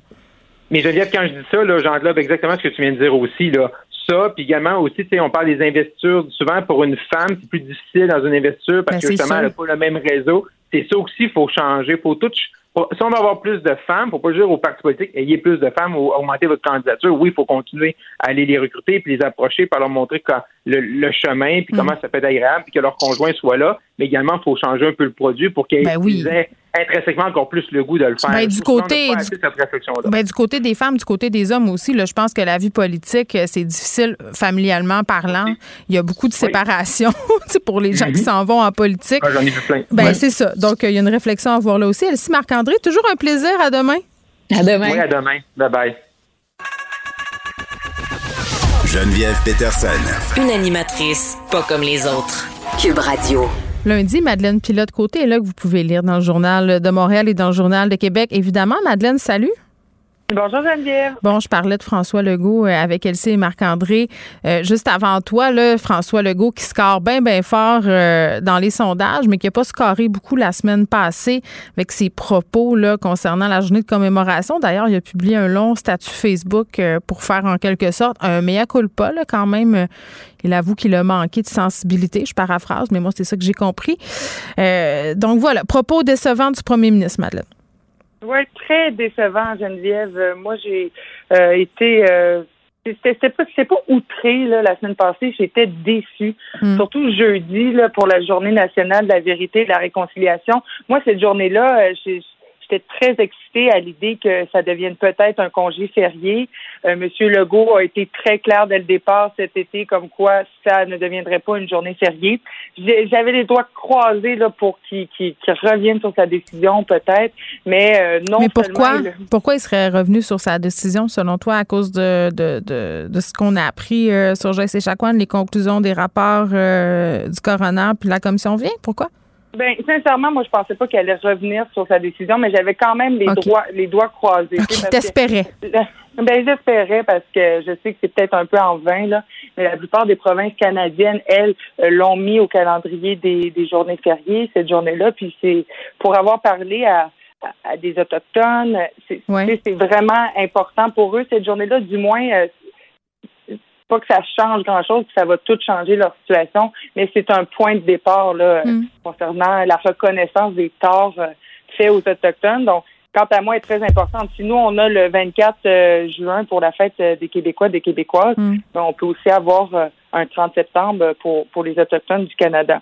Ceci dit, quand on lui a posé la question jeudi à cette journée-là, il y a une journaliste qui a posé la question à M. Legault, lui a demandé pourquoi c'est pas une journée fériée ici au Québec. Et il a répondu Nous avons besoin de plus de productivité au Québec. Ben, ça, ça a fait pas mal le tour. Là.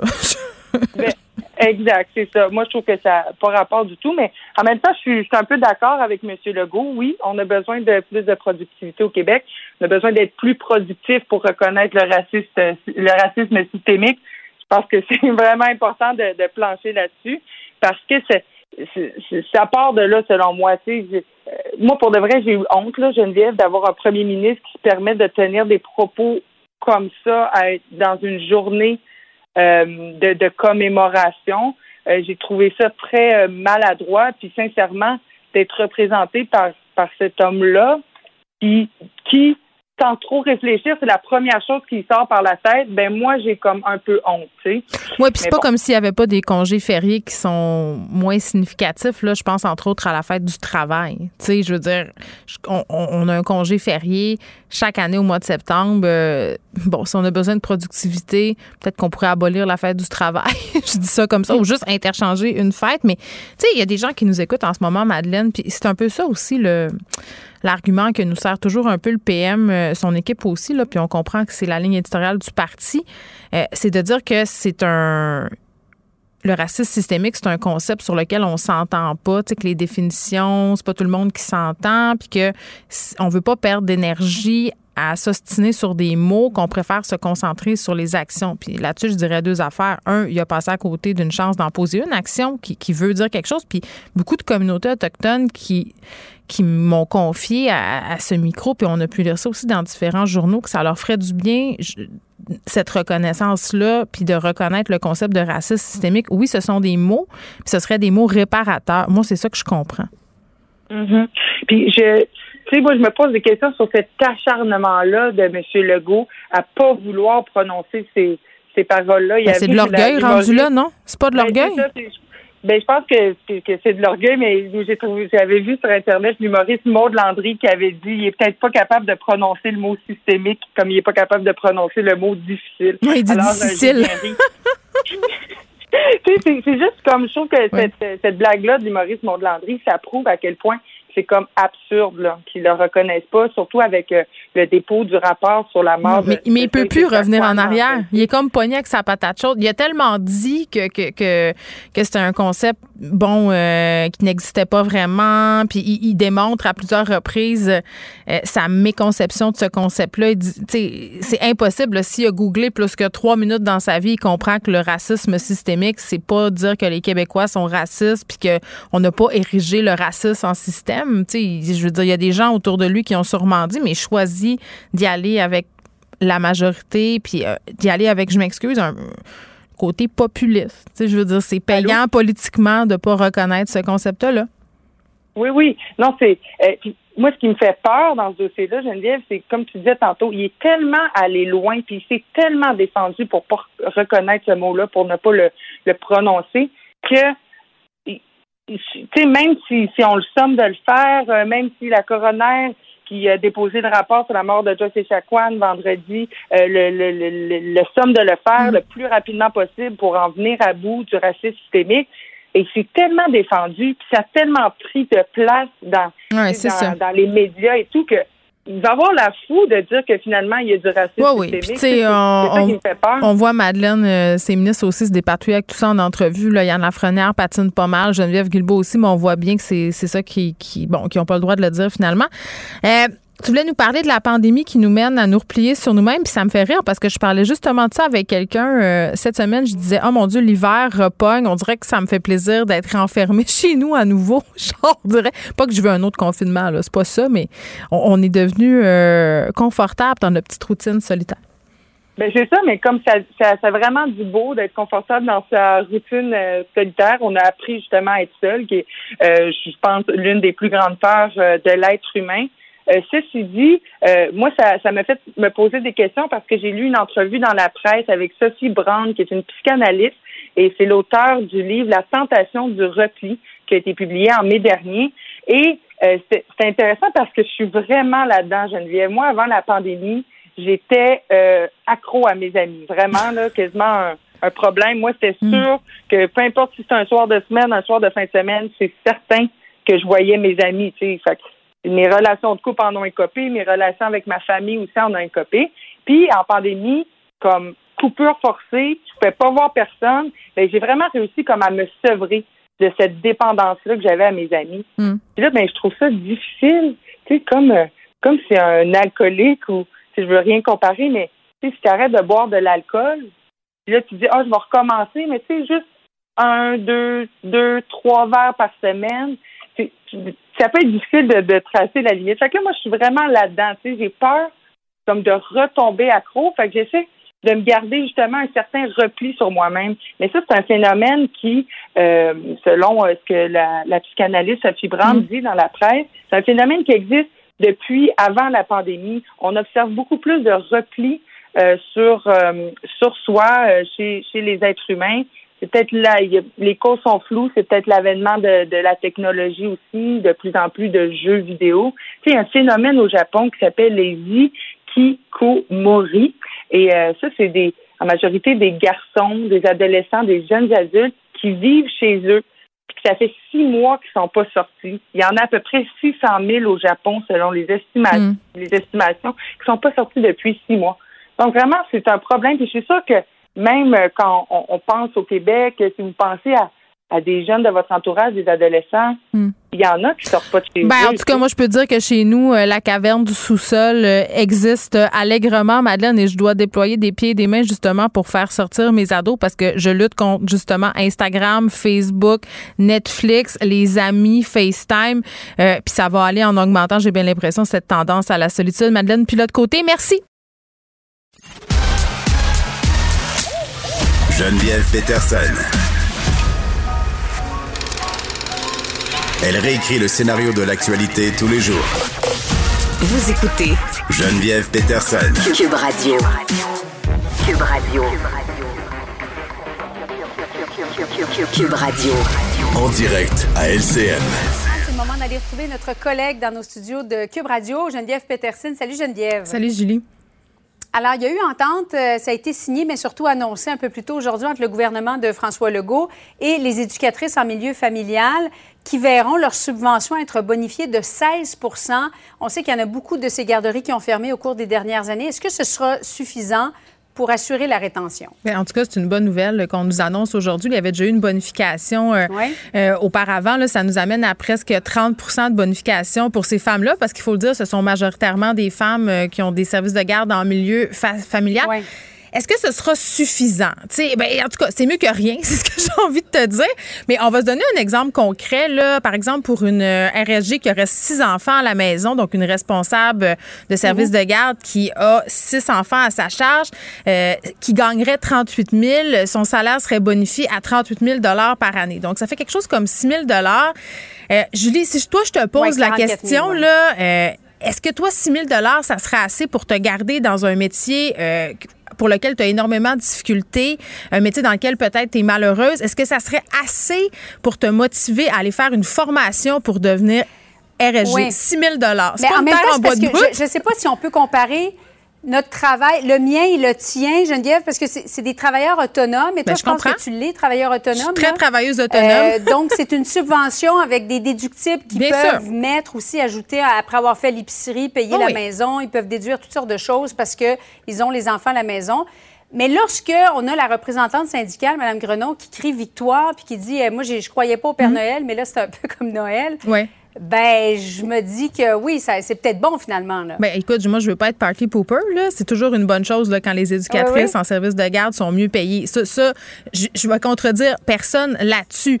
Mais euh, Mathieu Lacombe nous répète quand même depuis quelque temps qu'il faut redorer euh, le blason de la profession, qu'il faut avoir envie euh, d'y aller, qu'il faut en quelque sorte revaloriser ces femmes-là. La première façon de les mhm. valoriser, là, moi, je suis d'accord, c'est le salaire. sais comment tu mesures l'appréciation que tu as pour un employé? Ben, c'est en le payant, c'est en le payant décemment. Mais après ça, il y a l'environnement de travail, il y a les conditions. Puis j'ai envie de faire un parallèle avec ce qui s'est passé puis ce qui se passe avec nos infirmières, nos préposés aux bénéficiaires.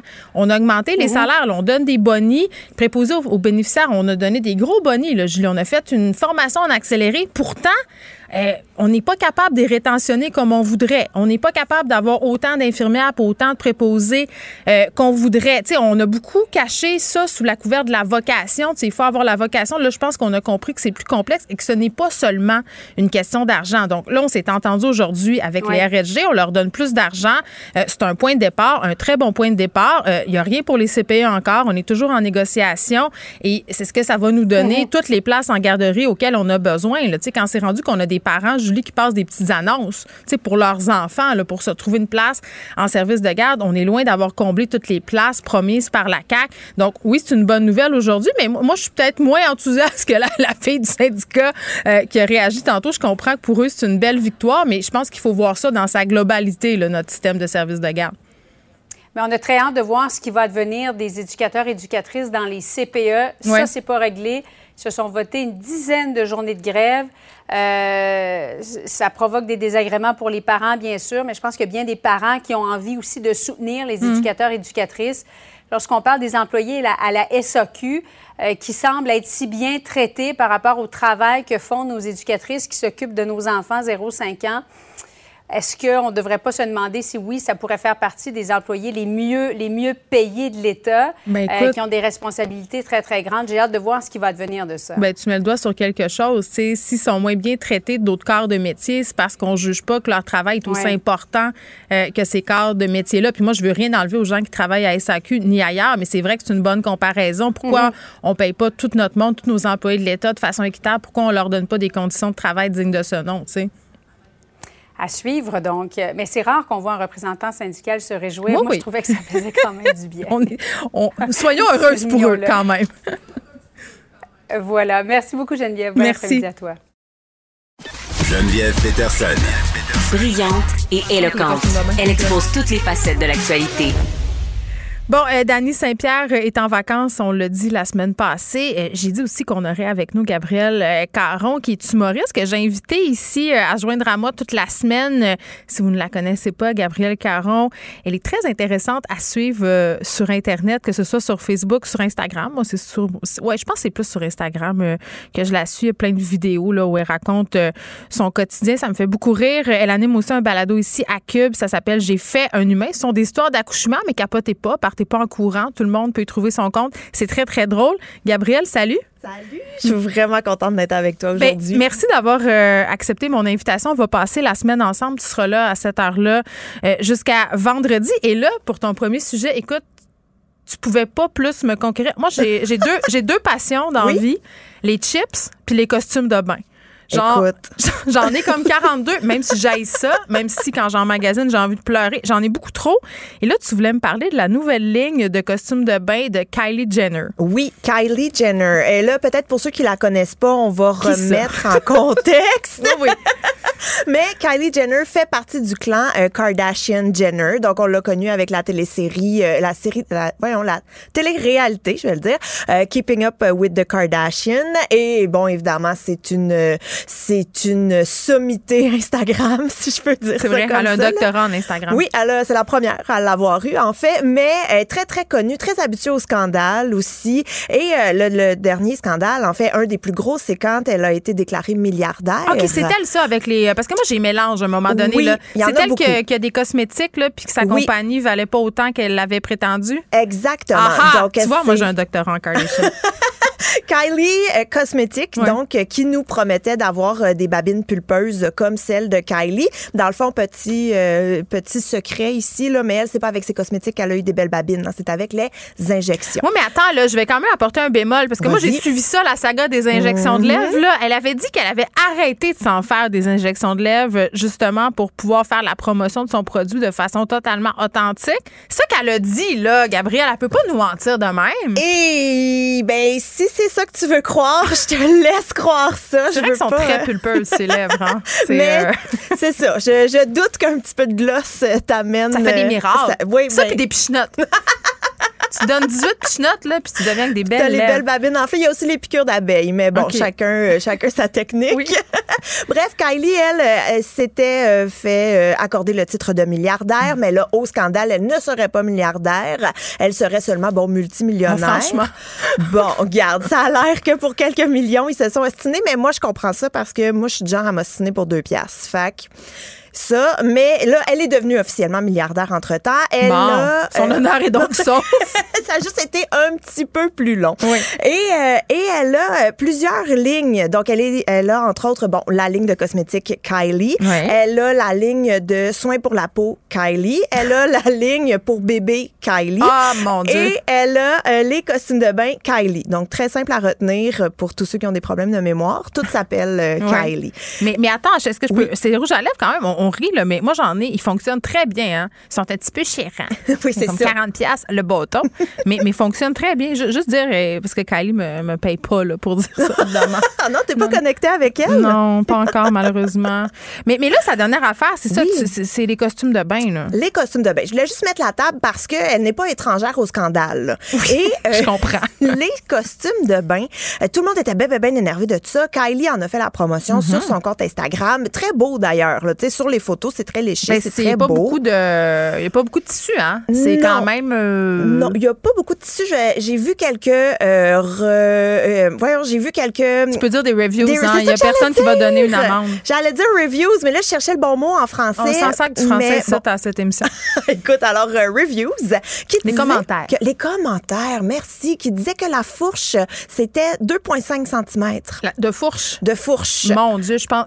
Ah non, je vais, je vais me taire. Il faut que tu sois, euh, faut que tu sois serré. Mais moi, ça m'a amené beaucoup de sois fait questionnements. de la fourche. Mais c'est ça, moi, ça m'a amené beaucoup de questionnements. Je suis comme, comment tu veux que je profite de la plage d'Oka si j'ai peur à tout moment qu'une lèvre me sorte? là? Oui, tu peux pas te genrer comme tu veux, là. Tu peux pas, tu tu peux pas te une petite vague puis whoop, il y a plus rien qui couvre rien. Donc très petit les costumes de bain, mais somme toute sur photo très beau. Oui, c'est des costumes de bain faits pour se mettre en scène sur Instagram plus que pour vivre. Moi, je sais pas si tu les as vus, là, mais le, Oui. le, le- le style soie dentaire, là, quand tu as trois enfants accrochés après toi dans la piscine, les voisins peuvent avoir des petits chauds de boules. C'est ça là, c'est pas ce que tu prends pour faire des bombes dans la piscine euh, avec la gang. Non, ou descendre au village des sports, comme ça m'est déjà arrivé. Plus de haut, plus jamais retrouvé. C'est vrai? J'ai marché jusqu'au magasin avec une serviette enroulée autour de la taille. Wow, Terrible. y a-tu des photos de ça? Non, c'était euh, c'était heureusement avant l'avènement des téléphones intelligents et j'en remercie chaque jour le Seigneur.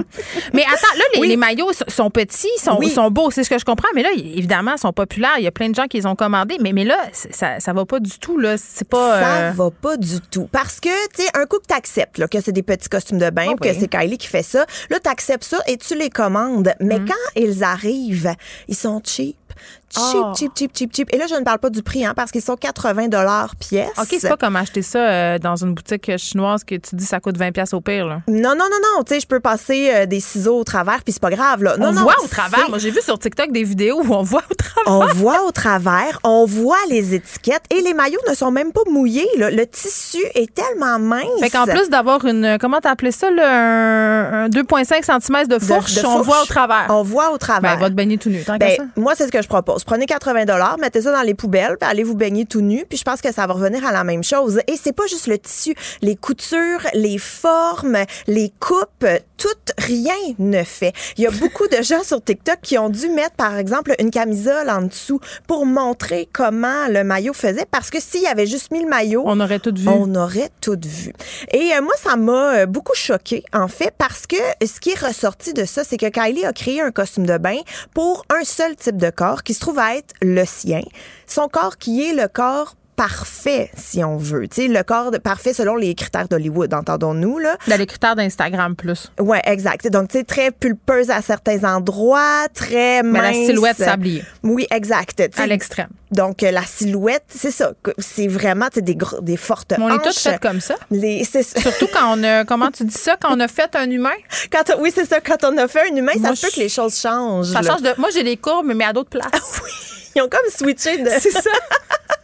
Mais euh, donc moi ça m'a beaucoup choqué quand j'ai vu ça parce que j'ai trouvé que c'était très euh, décalé en fait. Mais en même temps, c'est pas la première fois que les Kardashian Jenner font des trucs décalés. On se rappelle qu'en pleine pandémie, ils sont allés faire le party sur une île privée à 60 euh, personnes. Ben, franchement, ils ont le droit. Là. c'est vrai, ils ont des jets privés puis tout le kit. ça. Ils eux. contaminé personne. Mais donc, ça m'a beaucoup, surtout qu'en ce moment, on parle énormément de diversité corporelle. On parle énormément d'inclusion corporelle. On essaie de briser les stéréotypes, de des trucs qui nous ont été enfoncés dans la tête depuis qu'on est tout petite, que la beauté, c'est 5 pieds 10, 110 livres et c'est tout. Tu sais, on essaye de déconstruire ça en ce moment.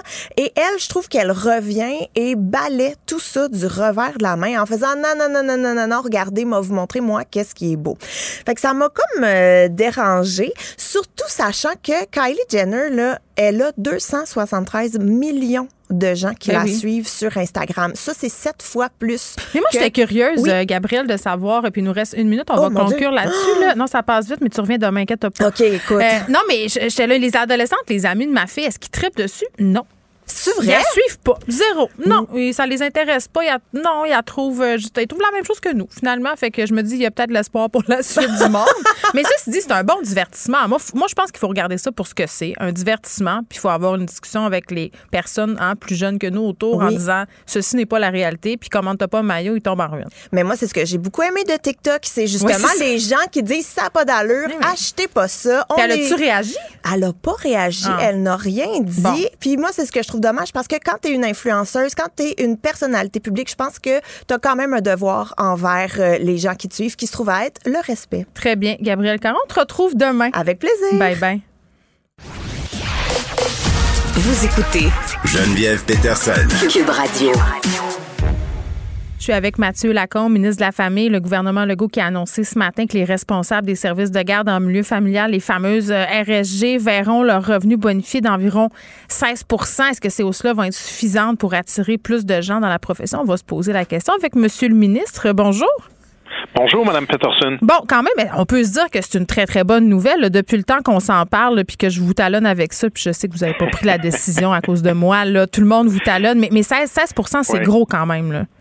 Ben, on a pris cette décision-là et on est arrivé à, à ce résultat-là parce Ouais. que c'était important, parce qu'il fallait le faire. Et, et rappelez-vous là, les, les premières entrevues que je vous ai accordées, Ouais. moi-même, je vous disais très honnêtement, elles gagnent pas assez ces femmes-là. On le reconnaît. On va travailler pour augmenter ça. Mhm. Et euh, le résultat final, c'est euh, plus de 30% d'augmentation. Mhm. Donc, euh, c'est historique. Je le dis toujours en marchant sur des œufs parce que, bon, on veut pas non plus euh, avoir l'air de se péter les bretelles, mais je pense que c'est important de le dire, non Mm. pas pour se penser bon, mais, mais pour envoyer le message qu'on est sérieux quand on dit qu'on veut euh, Ouais. régler les problèmes en petite enfance. Mais tu sais, on, on- on se disait souvent ensemble que la première façon de valoriser une profession, c'était c'était de payer bien son, son employé. Tu sais, quand un employeur veut dire, je- c'est important, le travail que tu fais pour moi, je reconnais la qualité du travail, donc voici un bon salaire. Tu sais, je pense que c'est- c'est le premier pas.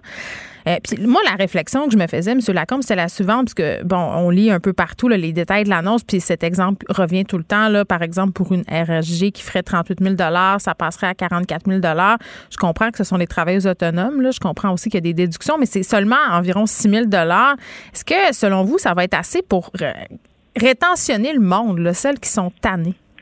Ben, dans les faits, c'est plus que ça. Et là, Ouais, on entre ça. dans un terrain qui ça, est miné. Ouais. Ben, parce que euh, il y a autant de revenus qu'il y a de responsables de services de garde en milieu familial. Ce sont effectivement des travailleuses autonomes, Mm. donc elles n'ont pas euh, tous le même nombre d'enfants. Elles n'ont pas tous euh, des poupons, des enfants à besoins particuliers. Euh, Il y en a qui ont neuf enfants, il y en a qui en ont six, il y en a qui en ont moins que ça. Elles n'ont pas toutes les mêmes dépenses non plus, donc il y a plusieurs déductions que certaines ont, que d'autres n'ont pas. Donc c'est toujours très difficile. Et rappelez-vous tout le débat et toute cette discussion dans la négo, c'est très difficile d'arriver avec un montant final Mhm. qui représente bien la réalité de tout le monde. Mais euh, le montant que vous avez donné, euh, ça c'est pour un cas type. Oui, euh, six où il y a, enfants. par exemple, six enfants, un poupon. Ouais. Euh, mais, mais ça, c'est après la négo où on avait déjà donné 12% Fait que si, si vous reculez, là, puis, puis vous regardez de où on est parti, ben, ben le chemin qu'on a parcouru est, est assez intense, Mm. est assez, c'est un pas de géant. Puis d'ailleurs, non seulement le syndicat est, est très, très heureux aujourd'hui, Mais mais ça, c'est rare, les ça. éducatrices aussi. Quand même. Et ça, moi, là, ça, ça me rend heureux, heureux, heureux. Vous avez pas idée parce que il, il- faut qu'on règle ce problème-là. Puis, puis ces Mm. femmes-là gagnaient pas pas assez. Donc là, on, va de l'avant avec ça. Oui, puis moi, je veux pas essayer de vous mettre en boîte aujourd'hui parce que c'est effectivement une bonne nouvelle. Puis je pense que ça témoigne bien de l'appréciation que le gouvernement euh, a pour ces, femmes-là, parce que ce sont majoritairement des femmes, des femmes immigrantes aussi souvent. Le son se les répéter aussi. Aussi, euh, oui. Néanmoins, M. Lacombe, tu sais, ce qu'on, ce qu'on se fait dire par, par le milieu, puis là, tu sais, oui, il y a les services de garde, là, mais on pourrait prendre l'exemple des préposés aux bénéficiaires, des infirmières, puis je sais que c'est pas votre ministère, mais je trouve quand même qu'il y a un rapprochement à faire, de dire que l'argent, c'est pas, pas tout. Je trouve que l'argent, c'est un, un, premier pas, mais quand même, il y a des conditions de travail qui vont être regardées, j'imagine, parce que euh, revaloriser la profession puis attirer les jeunes là, pour aller étudier là-dedans, euh, il va falloir qu'il y ait d'autres choses là, qui soient mises en place pour ça. Je suis d'accord, je suis d'accord. Le monétaire, donc l'argent, c'était le plus difficile parce que, vous savez, tous les ministres veulent plus d'argent pour leur secteur. oui. Ça, c'est clair. Et euh, ça veut dire faire des choix, mais dans ce cas-ci, c'était trop important pour qu'on laisse ce choix-là de côté. Donc, on va de l'avant, c'était le plus difficile. Ensuite, pour le milieu familial, ben, c'est clair que la réalité est différente des préposés aux bénéficiaires parce que ce sont des femmes qui sont leurs propres patronnes. Donc, leur milieu de travail, elles l'organisent de la façon dont elles le souhaitent. Par contre, il y a des éléments sur lesquels moi je peux agir comme ministre et j'ai déjà dit que je le ferai dans le cadre du projet de loi que je vais déposer. Il y a des demandes qui nous ont été faites par le syndicat qui aimerait qu'on euh, qu'on enlève certaines exigences qui leur sont imposées qui datent d'une autre époque. Donnez-nous des exemples. Ben, il y a un exemple qui est revenu et qui est assez frappant. Euh, on leur impose encore en 2021 d'avoir un, téléphone à, ligne fixe vous me direz, bon, c'est pas la fin du monde, mais c'est un irritant parmi tant d'autres. Euh, je demandais dans une réunion avec des professionnels du gouvernement euh, qui me disaient que c'était pour une question de sécurité. Je leur demandais, ben, qui ici a encore un téléphone avec un fil? Et tu sais, personne n'en avait un. Donc, mhm. c'est un, un, exemple, c'est une anecdote, mais, mais il y a toute une liste comme ça de choses mm. euh, qui peuvent être faites que je peux changer dans la loi et le règlement et, on va aller de l'avant avec des modifications en ce sens-là aussi. Bon, on espère que ça va faire augmenter euh, le nombre de places disponibles en milieu familial. Là, où est-ce qu'on est rendu, M. Lacombe, avec les places en garderie? le gouvernement Legault qui s'est engagé compléter le réseau des CPE, là, 37 nouvelles places, euh, les négociations avec le personnel des CPE, ça, ça se poursuit encore. Là. Tout à fait. Donc, il y a deux éléments dans la question. Il y a, il y a la négo. Ça, c'est clair que euh, cette négo-là se poursuit avec les éducatrices qui travaillent dans les CPE et les garderies, donc en installation. Cette négociation-là, elle, est déjà bien entamée. Et euh, ce matin, bon, on nous posait la question. Oui, il y a des journées de grève qui s'en viennent. Par contre, le syndicat lui-même là, dit que ça va bien à la table. Donc, autant le gouvernement que le syndicat, on est confiant d'en arriver à une entente rapidement. En tout cas, les deux, on est de bonne foi. Ça, c'est la bonne nouvelle. La chicane n'est pas prise. Euh, il y a un, oui, parce que, excusez-moi de vous interrompre, M. Lacombe, il y a bien des parents là, qui sont un peu sur le système qui se demandent bien qu'est-ce qu'ils vont faire si ces journées de grève-là annoncées arrivent pour vrai. C'est clair. C'est clair, et j'ai déjà été moi dans cette euh, situation-là aussi il n'y a pas si longtemps, donc je le comprends bien. Euh, et, ben c'est le droit du syndicat d'abord de, de mm-hmm. déclencher ces journées de grève-là. Euh, ce matin, il l'a dit. Bon, oui, il annonce des journées de grève. Par contre, c'est pas parce que ça ne va pas bien à la table. Donc moi, quand j'entends ça, ça me rassure parce que c'est clair que je veux qu'on arrive à un règlement le plus rapidement possible. Et je dis aux gens, regardez, là, suivez mon regard. Regardez ce qu'on a fait avec le milieu familial on démontre qu'on est sérieux là.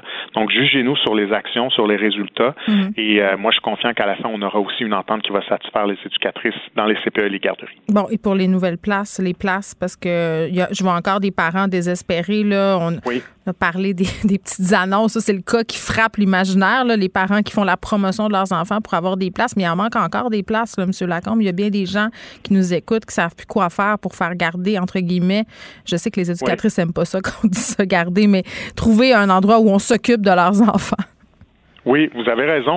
Et euh, ce chantier-là est en marche, en route depuis 25 ans. Il n'a toujours pas été terminé. Mm-hmm. Donc, c'est clair que, que c'est tout un chantier qui, qui reste devant nous, mais on est probablement un des seuls gouvernements. J'essayais de voir si un gouvernement dans le passé en exercice qui a dit ouais, vous savez quoi, nous mm. on va le finir le réseau euh, de mémoire. Moi en tout cas, j'en vois pas. Mm. Donc nous on, va de l'avant avec ce projet-là. Au cours des prochaines semaines, je dépose non seulement mon plan d'action pour y arriver, mais aussi le projet de loi qui, qui va nous permettre de le faire. Puis euh, les gens nous jugeront encore une fois au résultat, mais on s'est engagé à, à faire en sorte qu'ultimement chaque enfant puisse avoir une place. Ça ne sera pas l'année prochaine. Là ça, va prendre un certain temps. Vous avez été un peu ambitieux au début, là, hein? Ben, au début, c'est clair que euh, peut-être que j'ai été ambitieux. Euh, évidemment, j'avais pas euh, j'avais pas prévu qu'il y aurait cette pandémie et je le répète souvent, c'est pas pour me défiler parce que les directeurs, directrices de CPE, c'est eux qui, qui développent les nouvelles places, c'est eux là, qui gèrent les projets de construction de CPE et de garderie. Et mm. pendant la pandémie, disons qu'ils ont eu aussi autre chose à faire. Donc, ça nous a ralenti, vous avez raison. Mais la bonne nouvelle, c'est que cet hiver, là, on va avoir tourné la page sur tous les vieux projets de 2011 et de 2013 qui avaient été bloqués par le mm. précédent gouvernement. On va avoir tourné la page là-dessus, ça va être complété.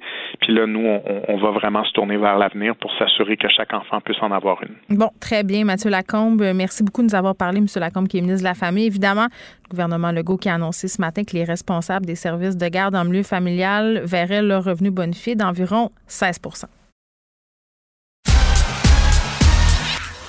Geneviève Peterson.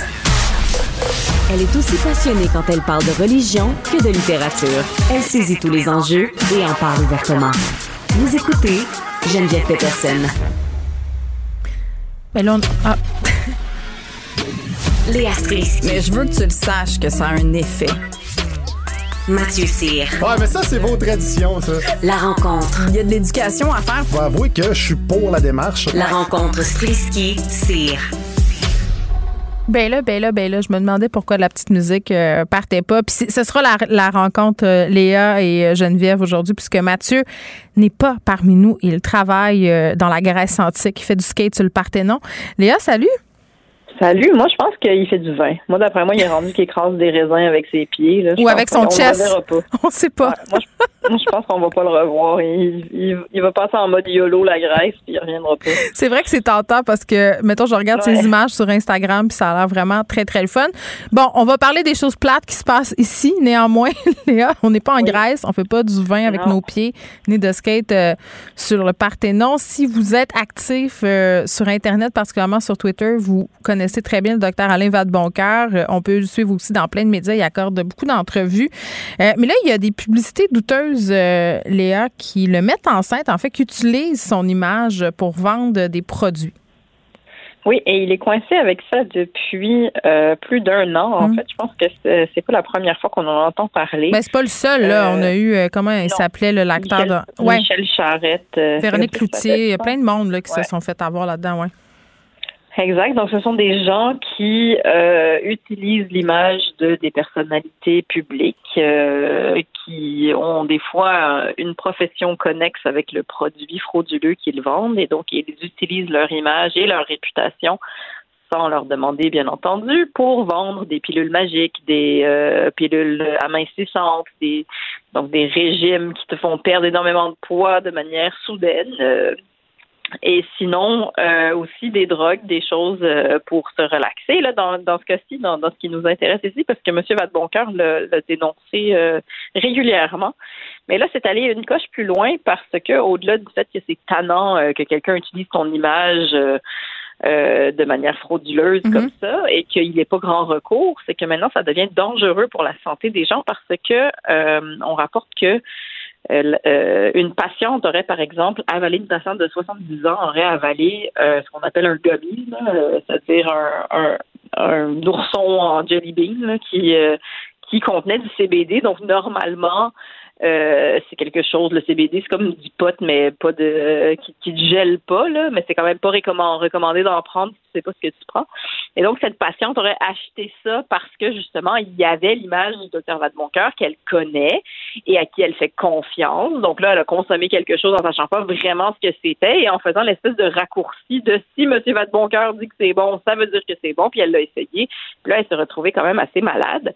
Donc là, c'est en train de prendre des répercussions quand même plus grave, tu sais, parce que c'est déjà grave, l'état de la vérité sur les médias sociaux. On s'entend qu'il y a beaucoup de choses importantes dans notre société qui sont en train de s'éroder à cause des mensonges euh, des médias sociaux. Mais c'est ça, mais après, ben, quand on revient dans le réel, c'est que ça a un effet direct là, sur la santé des gens Et encore une fois, on ne sait pas comment contrôler ça. Mais attends, parce que j'avais fait une entrevue euh, à l'époque avec un, un, autre artiste qui était impliqué dans ce genre de, fraude-là, dont on utilisait l'image à des fins mercantiles, compagnie euh, pas très bien intentionnées. Puis, tu sais, il n'y a pas grand-chose à faire. Ces compagnies-là sont ailleurs. Euh, ben, c'est comme des sociétés écrans. Mais, mais là, ce que je comprends, c'est que dans le cas de M. Vadeboncoeur, c'est un site de vente de produits de cannabis qui utilise son image. Puis, tu sais, c'est fou cette dame-là de 70 ans, elle aurait peut-être jamais eu l'impulsion de vouloir essayer ça, mais là, vu qu'elle voit que c'est la face du docteur Vadeboncoeur, puis qu'elle doit se dire aussi en même temps, ah, mais le pot a été légalisé au Québec, donc c'est pas dangereux, donc j'en prends. Puis je veux juste dire, là, moi, des gommises aux potes, les petits oursons, là, Léa, là. Ouais, ouais. fois, j'ai pris ça dans un souper. Euh, comment je te dirais bien ça? C'est parce que ça fait cette affaire-là, là? ça je m'excuse, là. J'ai détesté ça. Ben, c'est parce que si si t'as pas idée de qu'est-ce que tu es en train de prendre, moi, je sais pas, la madame, c'était consciente ou pas, qu'elle était en train de consommer des produits du cannabis, puis tu as dit le CBD, ce qu'on comprend, c'est que ça se tourne pas. OK, là? Mais, mais moi, j'ai fait comme bien du monde fait, là. C'est-à-dire, j'ai pris ça, j'ai continué à souper, j'ai dit, hey, je sens rien, je vais en prendre un autre. Exactement. quand je suis repartie dans le taxi après, là, euh, Léa, pour vrai, là, j'étais gelée comme une bine. Je riais. Puis en plein milieu de la nuit, je me suis réveillée. J'avais envie d'aller aux toilettes, de faire pipi. Puis j'étais pas capable de me lever. J'ai fait, hey, je vais rester couchée. J'étais gelée, bien raide, là. Ben oui, je sais. Mais écoute, moi, il m'est arrivé exactement la même chose. C'est très, très. C'est dangereux, cette affaire-là. Parce que si vous avez déjà fumé des joints, euh, vous savez à peu près quelle quantité, genre, tu sais, c'est comment je vais prendre deux puffs puis ça va être correct. Ah, avec un jujube, avec un jujube, tu le sais pas parce que tu n'as pas cette expérience-là. Donc, généralement, comme ça a l'air inoffensif, ça a souvent mm. l'air d'un bonbon, puis qu'en plus, tu n'arrives pas exactement à savoir c'est quoi la quantité que tu dois prendre. J'ai aussi vécu cette horrible bad trip parce que j'ai écouté mon chum et lui était comme ben non, on va en prendre un petit peu plus et j'aurais pas dû remettre ma décision à mon mari parce que c'était pas une bonne idée et aussi à 3 heures du matin, je disais on va appeler l'ambulance, on est beaucoup trop gelés, c'est dangereux. Ben et lui riait de moi.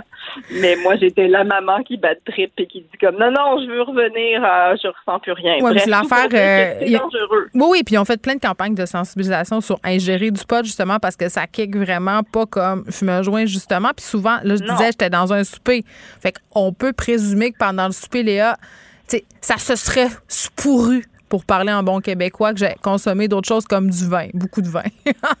fait que, je te ben laisse imaginer mon état. Ben non, mais c'est ça. Puis, tu sais, je veux dire, on, est quand même dans des situations où est-ce que si on a besoin d'aide, on est entouré, on sait pas. Ouais, cette, madame-là, on sait pas. 70 ans, est-ce qu'elle est seule? Puis, ça, ça serait pas la, seule personne là, qui s'est fait avoir. Puis, c'est fou parce que, tu sais, bon, le docteur Vadeboncoeur peut bien faire des avertissements sur Twitter, euh, peut bien faire des entrevues, puis on peut en parler aujourd'hui, mais c'est pas dit que tout le monde a accès à ça. À un moment donné, tu es sur Internet, tu es chez vous, tu vois une pub popper, tu fais confiance à quelqu'un, euh, tu cliques, tu sais, puis à un ben, moment donné. Et, ce qui m'angoisse de ça, moi, c'est l'espèce de non-responsabilité. Ben, on en revient toujours à ça. Ben oui. Ben oui. Puis on en parle souvent, puis on va en parler jusqu'à ce qu'il arrive quelque chose, parce que euh, tu sais, si demain matin les panneaux dans la rue se mettent à annoncer des fausses drogues avec la face du docteur votre bon cœur, il va arriver quelque chose. Ben c'est vrai.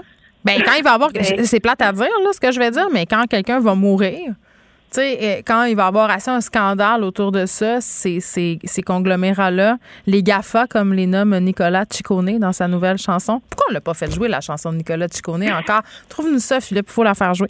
Euh, ils vont peut-être prendre leurs responsabilités. Ben, tu sais, c'est ça l'affaire. Je veux dire, oui, mais sauf que moi, je pense que c'est quand les morts vont s'accumuler, parce qu'il y en a déjà eu. Je veux dire, ce qui s'est passé aux États-Unis euh, le 6 janvier au mm. Capitole, tu sais, on le sait que là, que ça a un ben, lien direct avec les médias sociaux. Ben, puis là, euh, peut-être que c'est une peut-être que c'est une bonne chose qui nous arrive en ce moment. Là, moi, je me sens comme une junkie, Léa, euh, à cause de la panne de Facebook.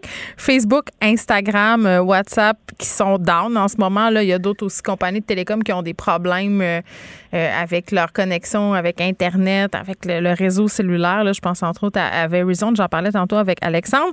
mais là, on regarde les réactions. Là, premièrement, tout le monde s'est garoché sur Twitter et, c'est très drôle. Là, Twitter a tweeté Hello, every, literally everyone. mais ça démontre bien qu'on est une gang de junkies quand même. Là. Ben, on c'est complètement, complètement rentré dans nos habitudes.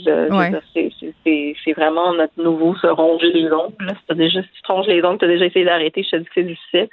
Ou arrêter de fumer. Euh, mais oui, c'est complètement, ça fait ça fait 100% partie de nos habitudes. Mm. Qui ne se lève pas le matin en prenant son café, qui la première affaire qu'il fait, c'est de regarder son téléphone. Attends, le café, Léa, tu te rends au café? Moi, moi non, moi, j'ouvre mon œil. OK, voici, j'ouvre mon œil, je tends mon bras, je pogne mon téléphone et je suis déjà en train de scroller qu'est-ce qui se passe, un dans les journaux, puis souvent avant, je vais sur Facebook, puis ben, mes notifications, exactement. Puis là, vu ben que mon chum se lève à 4h30, ben, il m'a déjà envoyé 38 textos pour me parler plein d'affaires quand je me lève. fait qu'avant de sortir du lit, j'ai regardé mon téléphone une bonne ben quinzaine de minutes. Là.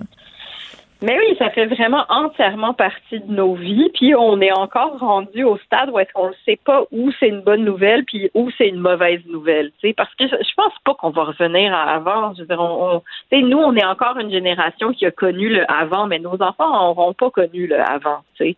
Donc, je pense que ça va j'ai du mal à savoir à quel point est-ce qu'on va revenir à quelque chose d'un peu plus sain avec les médias sociaux. Mais là, c'est vrai, il y a une espèce de panne mondiale et je pense qu'à chaque fois que ça, ça arrive aussi, c'est qu'il y a mm. énormément de gens dont les entreprises, genre, ou, la... Les influenceurs sont en vacances, forcés. Ben oui! Non, mais c'est parce que, tu sais, c'est dangereux quelque part, là. Quand toute ta business, c'est ça, là, puis tu l'as remis entre les mains d'une grosse plateforme, là. Ben, excuse-moi, on l'a vu avec OnlyFans. C'est quand OnlyFans a dit il n'y aura plus de contenu porno et que là, tout le monde s'est levé pour dire ben là, moi, comment je vais gagner ma vie? sais, on le voit, leur modèle d'affaires complètement basé sur les médias sociaux. Pendant la pandémie aussi, les influenceurs, influenceuses, voyages, avaient plus rien, tout s'est écroulé. Ben c'est ça, puis donc tu sais c'est sûr que ben t'es pas à l'abri de ça, puis après ben tu t'es mis à est-ce qu'il faut que tu découvres un autre talent? Est-ce qu'il faut que tu aies aussi quelque chose qui est vraiment dans le réel? Mais tu sais, mais, mais encore là, je sais pas si j'ai le regard de quelqu'un qui vient d'une génération. Non, mais attends, on est un peu des matantes radicales en ce moment, parce que moi, en ce moment, euh, tu sais, les, trucs qui se disent sur Twitter, là, ah, profitez-en donc pour parler à vos amis en vrai, pour les voir. Non, non, ça, là, la petite moralisation en deux balles, euh, tu sais, puis de dire que les médias sociaux, ça t'éloigne de tout. Je trouve que ça fait longtemps qu'on s'est rendu compte que c'était pas ça, les médias sociaux, là. C'est un peu le discours des gens qui comprennent pas c'est quoi, puis qui se méfient de tout. Mais, mais c'est vrai que notre dépendance, moi, c'est ça que je aujourd'hui mon réflexe de main. Tu sais, j'arrête pas de refresher mon app comme une espèce de junkie en manque. Mais je sais, c'est que c'est tellement. Mais cela dit, tu sais, on utilise beaucoup Messenger aussi. Là. Il y a plein de gens. C'est ça. mais ben, moi, je te parle. Est-ce qu'on s'est déjà parlé autrement que par Messenger? Ah il faudrait qu'on se texte. Tu sais, ben, on aurait Twitter encore quand même. mais c'est sûr que c'est sûr que c'est ça. Alors, on est très, très dépendant de ça, mais j'ai envie de dire que c'est un petit peu comme l'électricité. Quand t'as une panne d'électricité chez vous, t'arrives dans la salle de bain, t'allumes la lumière, t'es comme, moi, je suis niaiseuse, j'ai une panne d'électricité. Ça fait exactement la même chose avec Facebook. T'es comme, moi, je vais aller sur Facebook et écrire à mon ami, oh non, il y a une panne. donc, c'est un peu comme l'électricité. Est-ce qu'on va revenir en arrière? Léa, est-ce qu'il va falloir faire la chose qui me fait le plus peur? Est-ce qu'il va falloir s'appeler? Moi, viens jamais. Appelle-moi pas à part si ton enfant meurt, je veux te dire, là. Tu sais. Ah, moi, j'aime ça appeler. Moi, ah, moi j'appelle tout le monde de manière random. Moi, j'appelle ma mère. Moi, j'appelle ma mère trois fois par jour, mais à part ça, j'appelle pas mes amis pour leur parler. Puis, tu sais, comme, laisse-moi pas un message sur mon, ma boîte vocale de ben cellulaire. Je vais juste jamais l'écouter. Jamais. Mais tu, euh, avec tes meilleurs amis, tu les FaceTime pas, genre? Ah oui, des FaceTime, oui, mais des appels. Je ouais, j'ai une amie avec qui je peux parler trois heures au téléphone, comme quand on avait 14 ans, mais, mais c'est très, très rare. Les GAFA euh, contrôlent notre vie. Euh, Léa, qu'est-ce que tu veux? Et Nicolas Ciccone nous l'explique bien dans son dernier tube. On l'écoute. On l'écoute pour conclure ce segment, Léa, demain. À demain. Sur le web, tu laisses une trace de toi. Tu sors de l'anonymat toi tu ne les vois pas, mais si qu'ils te voient. Mais au fond, sans balance, mais une belle photo de toi. Moi, je pensais jamais entendre une power ballade sur le pouvoir des GAFA et la façon dont ils utilisent nos, nos données personnelles. Il y a personne dans l'équipe de Nicolas Ciccone qui ont dit que c'était un peu, je sais pas. En tout cas, mais c'est de la bonne, euh, c'est de la bonne musique pour le bye bye. C'est ce que je me dis.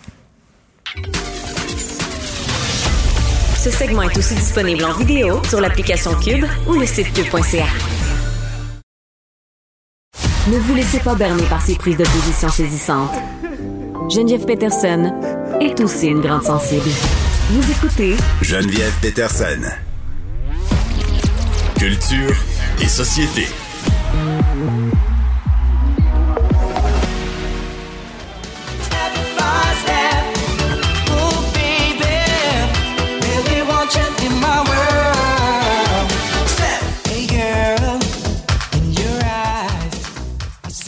Ah, Anaïs Gertin-Lacroix.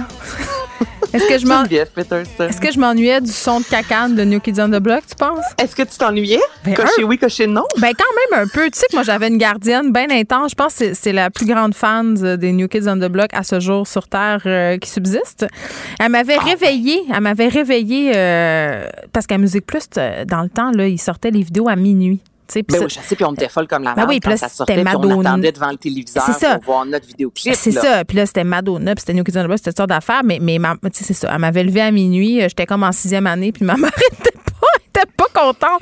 Elle avait pu, euh, elle avait pu regarder chez nous. Mais, mais moi, c'était c'était mon band, ça, New Kids on the Block. J'ai j'ai trippé bien gros sur euh, Joey. C'est ça, Joey? Ou Donnie? Non, Donnie, moi, c'était le que je suis rebelle. tellement plus Backstreet Boys que quand on, on parle des No Kids on the Block, Ouais. je, je les connais, mais un peu moins. Tu sais, je, je, je, mettons, Mais t'es là, plus jeune que moi. coupe de cheveux. Ben, c'est ça, je peux te dire la coupe de cheveux là, des, des Backstreet Boys, le selon les albums et tout ça, là, les New Kids on the Block. Là, tu me perds un peu. Mais là, si je te dis My Ah. Loving de la formation en vogue, écoute ça. Ça, tu connais ça aussi, Ah non. Je- je veux- Ah là, ça, ça s'en vient, Geneviève, là. On met ça.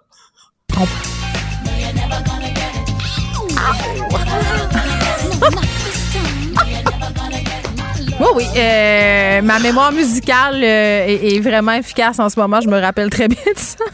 Bon, ben là, Geneviève, savais-tu, ça a été confirmé aujourd'hui, euh, Facebook qui plante ou pas, les New Kids on the Block, quand même, ont réussi à marquer le coup. Ils sont allés faire un tour à l'émission de Kelly Clarkson aujourd'hui au Kelly OK. Fait que là, c'est Kelly OK comme euh, karaoké. Donc là, on chante des chansons puis tout, puis tout. Et là, ils ont annoncé une méga tournée. Pour l'instant, il n'y a pas de date à Montréal, mais il va y en avoir au Canada. Donc, imagine-toi, là, tu vas pouvoir sortir tes leggings vert fluo. New Kids on the Block avec les Salt and Pepper, En Vogue et Rick Astley, tous sur scène pour le Mixtape Tour 2022. Oh, Est-ce mais- que tu es heureuse? Tu sais, Anaïs, qu'on dit, hein? On dit, en mode, on dit, si t'as déjà porté une mode, tu sais, quand on revient, c'est peut-être pas une bonne idée de le refaire. On dirait que j'ai envie d'appliquer ça, mais à la musique. Je- je- moi, je suis très nostalgique en général, mais, Ouais. mais on dirait que j'aime ça, comme, tu sais, New Kids on the Block et toutes ces affaires-là.